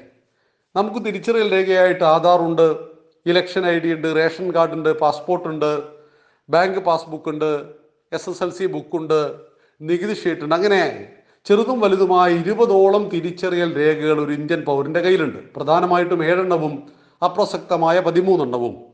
അപ്പൊ ഇത്രയേറെ രേഖകൾ കയ്യിലുണ്ടായിട്ടും ഇതൊന്നും ഹാജരാക്കുവാൻ കഴിയാതെ പൗരത്വ പട്ടികയിൽ നിന്നും ഒരാൾ പുറത്തുപോയി എങ്കിൽ തീർച്ചയായിട്ടും അയാൾ പുറത്തു പോകേണ്ടവൻ തന്നെയാണ്. ഇങ്ങനെ പുറത്തുപോയ പത്തൊമ്പത് ലക്ഷം ആളുകളിൽ പതിനാല് ലക്ഷം ആളുകൾക്ക് അവർ മുസ്ലിങ്ങളല്ലാത്തതുകൊണ്ട് പൗരത്വം കൊടുക്കുന്നു എന്നാണ് ഏറ്റവും പ്രധാനപ്പെട്ട ഒരു ആരോപണം. ഇവിടെ എന്താണ് ഈ ആരോപണത്തിന്റെ അടിസ്ഥാനം? ഈ പത്തൊമ്പത് ലക്ഷം ആളുകളിൽ ഒരു കാരണവശാലും പൗരത്വം തെളിയിക്കുവാൻ പറ്റാതിരുന്ന പതിനാല് ലക്ഷം ആളുകൾ സകലതും ഉപേക്ഷിച്ചുകൊണ്ട് ഈ പറയുന്ന മൂന്ന് ഇസ്ലാമിക രാജ്യങ്ങളിൽ നിന്നും ഇന്ത്യയിലേക്ക് ഓടി വന്നവരാണ്. പാകിസ്ഥാൻ അഫ്ഗാനിസ്ഥാൻ ബംഗ്ലാദേശ്. അവർക്കൊന്നും അവിടെ എടുക്കുവാനോ അവർക്ക് അവരുടെ ജീവനും കൊണ്ട് ഓടുമ്പോൾ ഐഡന്റിറ്റി കാർഡ് എടുക്കുവാനോ മറ്റോ കഴിഞ്ഞില്ല. അവരെ സംബന്ധിച്ച് അവർ അഭയാർത്ഥികളാണ്. ഈ അഭയാർത്ഥികൾ തിരിച്ചു പോയിക്കൂടാ അവർ കൊല ചെയ്യപ്പെടും. എന്നാൽ മുസ്ലിങ്ങളെ സംബന്ധിച്ച് മെച്ചപ്പെട്ട ജീവിത സൗകര്യം തേടി ഭാരതത്തിലേക്ക് വന്നവരാണ് ഈ മൂന്ന് രാജ്യങ്ങളിലെ മുസ്ലിം സോദരങ്ങൾ അവർ തിരിച്ചു പോവുക അവർക്ക് ഇന്ത്യയിലേക്ക് വരാം. പക്ഷെ ഇന്ത്യക്കാരൻ പുറത്തു പോകുമ്പോൾ പാസ്പോർട്ട് എടുക്കുന്നു വിസ എടുക്കുന്നു. അതുപോലെ അതാത് രാജ്യങ്ങളുടെ നിയമത്തെ കൃത്യമായിട്ട് അനുസരിക്കുന്നത് പോലെ തന്നെ ബംഗ്ലാദേശിക്കും അഫ്ഗാനിസ്ഥാനിക്കും പാകിസ്ഥാനിക്കും ഇന്ത്യയിൽ വരാം. പക്ഷേ പാസ്പോർട്ട് എടുക്കണം. ഇന്ത്യയുടെ വിസ നിയമങ്ങളെ തീർച്ചയായിട്ടും പാലിക്കണം. ഇത് ഈ രാജ്യം ശക്തമായിട്ട് മുന്നോട്ട് പോവുകയാണ് ഈ വിഷയത്തിന്. കാരണം രണ്ട് കോടിയിൽ പരം ബംഗ്ലാദേശികളും പാകിസ്ഥാനികളും അഫ്ഗാനിസ്ഥാനികളും നമ്മുടെ രാജ്യത്തിന്റെ പല ഭാഗങ്ങളിൽ ചിതറിക്കിടക്കുന്നുണ്ട് ബംഗാളി ഏതാണെന്നും ബംഗ്ലാദേശി ഏതാണെന്നും മനസ്സിലാവുന്നില്ല. ഇപ്പം കേരളത്തിലെ പെരുമ്പാവൂരിൽ എട്ട് ലക്ഷത്തിൽ പരം ആളുകൾ ബംഗാളികളുണ്ട് എന്ന് പറയുന്നു. ബംഗാളികൾ എന്നാണ് ഇവർ അറിയപ്പെടുന്നത്. പക്ഷേ ബഹുഭൂരിപക്ഷവും ബംഗ്ലാദേശികളാണ്. ഒരുപാട് ക്രിമിനൽ പശ്ചാത്തലമുള്ള ആളുകൾ അവിടെയുണ്ട്. മയക്കുമരുന്ന് മാഫിയയിൽപ്പെട്ട ആളുകളുണ്ട്. കള്ള നോട്ടടിക്കുന്നവരുണ്ട്. കള്ളപ്പണം വിതരണം ചെയ്യുന്നവരുണ്ട്. ഇങ്ങനെ കുറ്റകൃത്യങ്ങളുടെ ഒരു വലിയ കൂമ്പാരം തന്നെയാണ് ബംഗ്ലാദേശികൾ. അപ്പോൾ ആ ബംഗ്ലാദേശികളെ ഇന്ത്യയുടെ നിയമപ്രകാരം ഇതിന്റെ ഉള്ളിൽ പാസ്പോർട്ടിന്റെയും വിസയുടെയും അടിസ്ഥാനത്തിൽ പ്രവർത്തിക്കുന്നവരാക്കി മാറ്റണമെങ്കിൽ നമ്മുടെ എല്ലാവരുടെയും കയ്യിൽ നമ്മൾ ഇന്ത്യൻ പൗരന്മാരാണെന്ന് തെളിയിക്കുവാനുള്ള ഒരു പ്രത്യേക രേഖയുടെ ആവശ്യം വന്നിരിക്കുന്നു. അതാണ് N R C national registration of citizens പൗരനെ register ചെയ്യുക. ലോകത്തിലെ എല്ലാ രാജ്യങ്ങളിലും ഇതുണ്ട്. നൂറ്റി മുപ്പത്തഞ്ച് കോടി ജനങ്ങളെയും കമ്പ്യൂട്ടറിൽ ഉണ്ടിലാ ഉള്ളിലാക്കി. എന്ന് വെച്ചാൽ കമ്പ്യൂട്ടറിൽ ഓരോ പൗരന്റെയും മുഴുവൻ ഡീറ്റെയിൽസ് ഉണ്ടാവുക. നമ്മൾ ഇന്ന് ആധാറിന്റെ നമ്പർ അടിച്ചു കഴിഞ്ഞാൽ നമ്മുടെ സകല ഡീറ്റെയിൽസും അതിൽ കാണാൻ കഴിയുന്നു. നമ്മുടെ തള്ളവിരൽ റേഷൻ കടയിൽ പോയി വെച്ചാൽ നമ്മുടെ കുടുംബത്തിലെ മുഴുവൻ ആളുകളെ കുറിച്ചും നമുക്ക് അർഹമായ റേഷൻ അരിയെക്കുറിച്ചൊക്കെ അതിൽ കാണുന്നു. അങ്ങനെ കാലഘട്ടം വളരെയേറെ പുരോഗമിച്ചപ്പോൾ നമുക്ക് ബംഗാളിയെയും ബംഗ്ലാദേശിയെയും തിരിച്ചറിയുവാൻ എന്തുണ്ട് വഴി? എല്ലാ ഇന്ത്യക്കാർക്കും കാർഡ് കൊടുക്കുക. അതായത് ഇന്ത്യ എന്ന് പറയുന്ന രാജ്യത്തിലെ ഇന്നേ സംസ്ഥാനത്തിലെ ഇന്നേ ജില്ലയിലെ ഇന്നേ താലൂക്കിലെ ഇന്നേ പഞ്ചായത്തിലെ ഇന്നേ വാർഡിലെ ഇത്തരം നമ്പർ പൗരനാണ് ഞാൻ. ഞാൻ ഇത്ര നമ്പർ പൗരനാണ് എന്ന് പറയുന്നതിൽ എനിക്ക് അഭിമാനത്തിന്റെ പ്രശ്നമില്ല. എനിക്കതിൽ അഭിമാനമുണ്ട്. കാരണം എന്റെ രാജ്യത്തിൽ നൂറ്റി മുപ്പത്തഞ്ച് കോടി ജനങ്ങളുണ്ട്. ഹിന്ദുവും മുസ്ലിമും ക്രിസ്ത്യാനിയും ജൂതനും പാഴ്സിയും ഉണ്ട്. നമുക്കെല്ലാവർക്കും ഓരോ നമ്പർ നൽകുന്നതിൽ എന്താണ് തെറ്റുള്ളത്? ഇത്ര കോടി ജനങ്ങൾ ഇന്ത്യയിലുണ്ട്. ഇവിടെ എൻ ആർ സിയുടെ മാനദണ്ഡം പ്രസിദ്ധീകരിച്ചിട്ടില്ല. അത് ജി എസ് ടി നടപ്പിലാക്കിയതുപോലെ സംയുക്തമായ കേന്ദ്ര സംസ്ഥാന സർക്കാരുകളുടെ സമിതിയിലാണ് കാര്യങ്ങൾ തീരുമാനിക്കുന്നത്. മതമെന്ന കോളം പോലും ഇതിൽ തീരുമാനിച്ചിട്ടില്ല. അതായത് എൻ ആർ സി തെറ്റിദ്ധരിപ്പിക്കപ്പെടുകയാണ് ചെയ്യുന്നത്. ഒരു രാജ്യത്തിന്റെ ഉള്ളിൽ ജീവിക്കുന്ന പൗരന്റെ കൃത്യമായ കണക്കെടുത്തുകൊണ്ട് അവന് തിരിച്ചറിയൽ രേഖ കൃത്യമായി നൽകിക്കൊണ്ട് വിദേശിക്ക് വൈദേശികമായ തിരിച്ചറിയൽ രേഖയും ഇന്ത്യക്കാരൻ ലോകത്തിന്റെ നാനാഭാഗങ്ങളിൽ ജോലി ചെയ്യുമ്പോൾ അതാത് രാജ്യത്തെ വിസ പാസ്പോർട്ട് നിയമങ്ങളെ കൃത്യമായിട്ട് അനുസരിക്കുകയും വിസയുടെ കാലാവധി കഴിഞ്ഞിട്ട് വീണ്ടും ഗൾഫ് രാജ്യങ്ങളിൽ പണിയെടുത്ത ആയിരക്കണക്കിന് മലയാളികൾ അടക്കമുള്ള ഇന്ത്യക്കാർ ജയിലിൽ കിടക്കുന്നുണ്ട്. എന്തേ കാരണം? അവർ ആ രാജ്യത്തിന്റെ നിയമത്തെ അനുസരിക്കുവാൻ തയ്യാറായില്ല എങ്കിൽ ആ സൗദി അറേബ്യയുടെ ഖത്തറിന്റെ ജയിലിൽ കിടക്കുവാൻ ഞങ്ങൾ തയ്യാറാണെന്നും എന്നാൽ ഈ നിയമമൊന്നും ഇന്ത്യയിൽ വേണ്ട എന്നും പറയുന്ന രാജ്യദ്രോഹ പ്രവർത്തനം ശരിയായ വഴിയിലൂടെയല്ല. ഇവിടെയാണ് രണ്ടായിരത്തി പത്തൊമ്പത് ഡിസംബർ മാസം ഭാരതത്തിന്റെ രണ്ട് സഭയിലും അവതരിപ്പിച്ച് രാഷ്ട്രപതി ഒപ്പുവെച്ച സിറ്റിസൺഷിപ്പ് അമെൻമെന്റ് ആക്ട് ഈ രാജ്യത്തിന് വളരെ നിർണായകമാണ്. ഒരു രാജ്യത്തിന്റെ അതിർത്തിയെ കൃത്യമായി വേലി തിരിച്ച് സംരക്ഷിക്കുക എന്നുള്ളത് ഒരു ഭരണാധികാരിയുടെ കടമയാണ്. പത്ത് സെന്റ് ഭൂമിയിൽ ഒരു വീട് വെക്കുന്ന സാധാരണക്കാരൻ പോലും അവന്റെ വീടിന്റെ അതിർത്തികളെ കൃത്യമായി നിർണയിക്കും.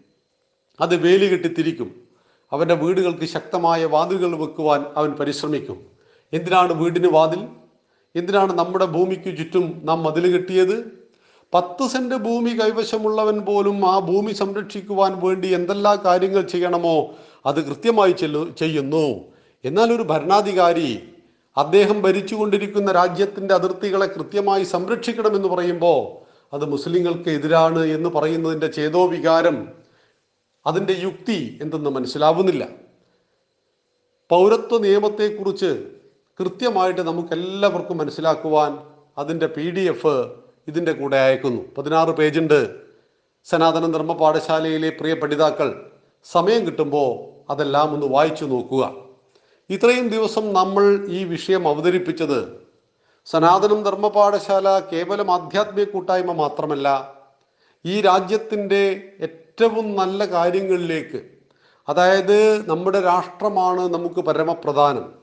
ആ രാഷ്ട്രത്തെ അതിന്റെ ഏറ്റവും നല്ല അവസ്ഥയിലേക്ക് നയിക്കുവാൻ കഴിയുന്ന ഒരു നിയമത്തെ ദുർവ്യാഖ്യാനം ചെയ്ത് തെറ്റിദ്ധരിപ്പിച്ച് തെറ്റിദ്ധാരണ പരത്തിക്കൊണ്ട് അത് നടുറോട്ടിലേക്ക് ഇറങ്ങി മുസ്ലിം വിരുദ്ധമായ ഒരു വിഷയമാണെന്ന് വരുത്തി തീർക്കുവാനുള്ള വൃഥാ വ്യായാമം രാജ്യമെമ്പാടും നടക്കുമ്പോൾ അല്ലെങ്കിൽ കേരളത്തിൽ പ്രത്യേകിച്ച് കേരളത്തിൽ നടക്കുമ്പോൾ ഇതിന്റെ നിജസ്ഥിതിയെ നാം അറിഞ്ഞിരിക്കുക.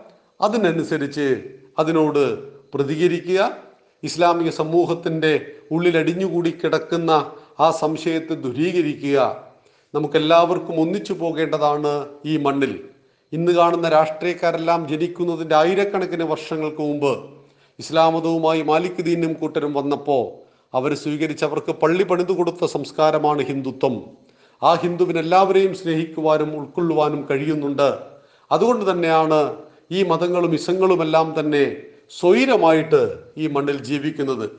ഈ മണ്ണിന്റെ കൂടെ ജീവിക്കുവാൻ സാധ്യമല്ലെന്ന് പറഞ്ഞ് വെട്ടിമുറിച്ചു കൊണ്ടുപോയ പാകിസ്ഥാനിൽ കഴിഞ്ഞ എഴുപത്തിമൂന്ന് വർഷത്തിനിടയിൽ അമ്പത് വർഷക്കാലത്തിലധികം പട്ടാളക്കാരന്റെ ബൂട്ടിനടിയിലെ കൃമികളെപ്പോലെ ജീവിക്കുവാൻ വിധിക്കപ്പെട്ടവരാണ് പാകിസ്ഥാനിലെ ജനങ്ങളെങ്കിൽ ഭാരതത്തിന്റെ ജനാധിപത്യത്തിൽ ഇന്ത്യൻ സൈനിക മേധാവി അഭിപ്രായം പോലും പറയാത്തത് ഈ മണ്ണിന്റെ ജനാധിപത്യവും ഈ മണ്ണിന്റെ ഭൂരിപക്ഷം ജനതയുടെ ആ നിലവാരവുമാണ്. ഒരിക്കലും ഹിന്ദുവിന് വർഗീയവാദിയാകുവാൻ കഴിയില്ല. കാരണം അവൻ സമസ്ത ലോകത്തിനു വേണ്ടി പ്രാർത്ഥിച്ചവനാണ്. എന്നാൽ ഒന്നാം ക്ലാസ്സിൽ പഠിക്കുന്ന കുട്ടിയോട് മതം ചോദിച്ച് സ്കോളർഷിപ്പ് കൊടുക്കുമ്പോൾ അവിടെ കുഞ്ഞുങ്ങളുടെ മനസ്സിൽ തന്നെ വിഭജനം നടക്കുന്നു. ഇതിനെല്ലാം ഒരു അന്തിമ പരിഹാരം ഉണ്ടാവണം. ആയതിനാൽ നമുക്കെല്ലാവർക്കും പൗരത്വ രജിസ്റ്റർ കാർഡ് അത്യാവശ്യമാണ്. ഞാനൊരു ഇന്ത്യൻ പൗരനാണ്. എന്റെ രാജ്യത്തിനുള്ളിൽ ഞാൻ സുരക്ഷിതനാണ്. ബംഗ്ലാദേശിയും പാകിസ്ഥാനും ഇവിടെ വന്ന് പൊട്ടിത്തെറിക്കില്ല എന്ന ഉത്തമ ബോധ്യം എനിക്കുണ്ടാകണമെങ്കിൽ എന്റെ കയ്യിൽ ഞാൻ ഈ രാജ്യത്തിന്റെ പൗരനാണ് എന്ന് തെളിയിക്കുന്ന എൻ ആർ സി കാർഡ് നിർബന്ധമായിട്ടും ഉണ്ടാവണം. ഈ കാർഡ് ഒരിക്കലും മറ്റൊരാൾക്ക് എതിരല്ല മറിച്ച് രാഷ്ട്രത്തിന്റെ ക്രമമായ സത്യസന്ധമായ മുന്നോട്ടുള്ള പ്രയാണത്തിന് ആ രാജ്യത്തിലെ പൗരൻ രജിസ്റ്റർ ചെയ്യപ്പെടുക തന്നെ വേണം എന്നുള്ളത് എല്ലാ ലോകത്തിലും എല്ലാ കാലഘട്ടത്തിലും എല്ലാ രാജ്യത്തിലും ഉണ്ടായിരുന്നു എന്ന് മാത്രം ഓർമ്മിപ്പിക്കുന്നു. നന്ദി നമസ്കാരം. വന്ദേ മാതരം.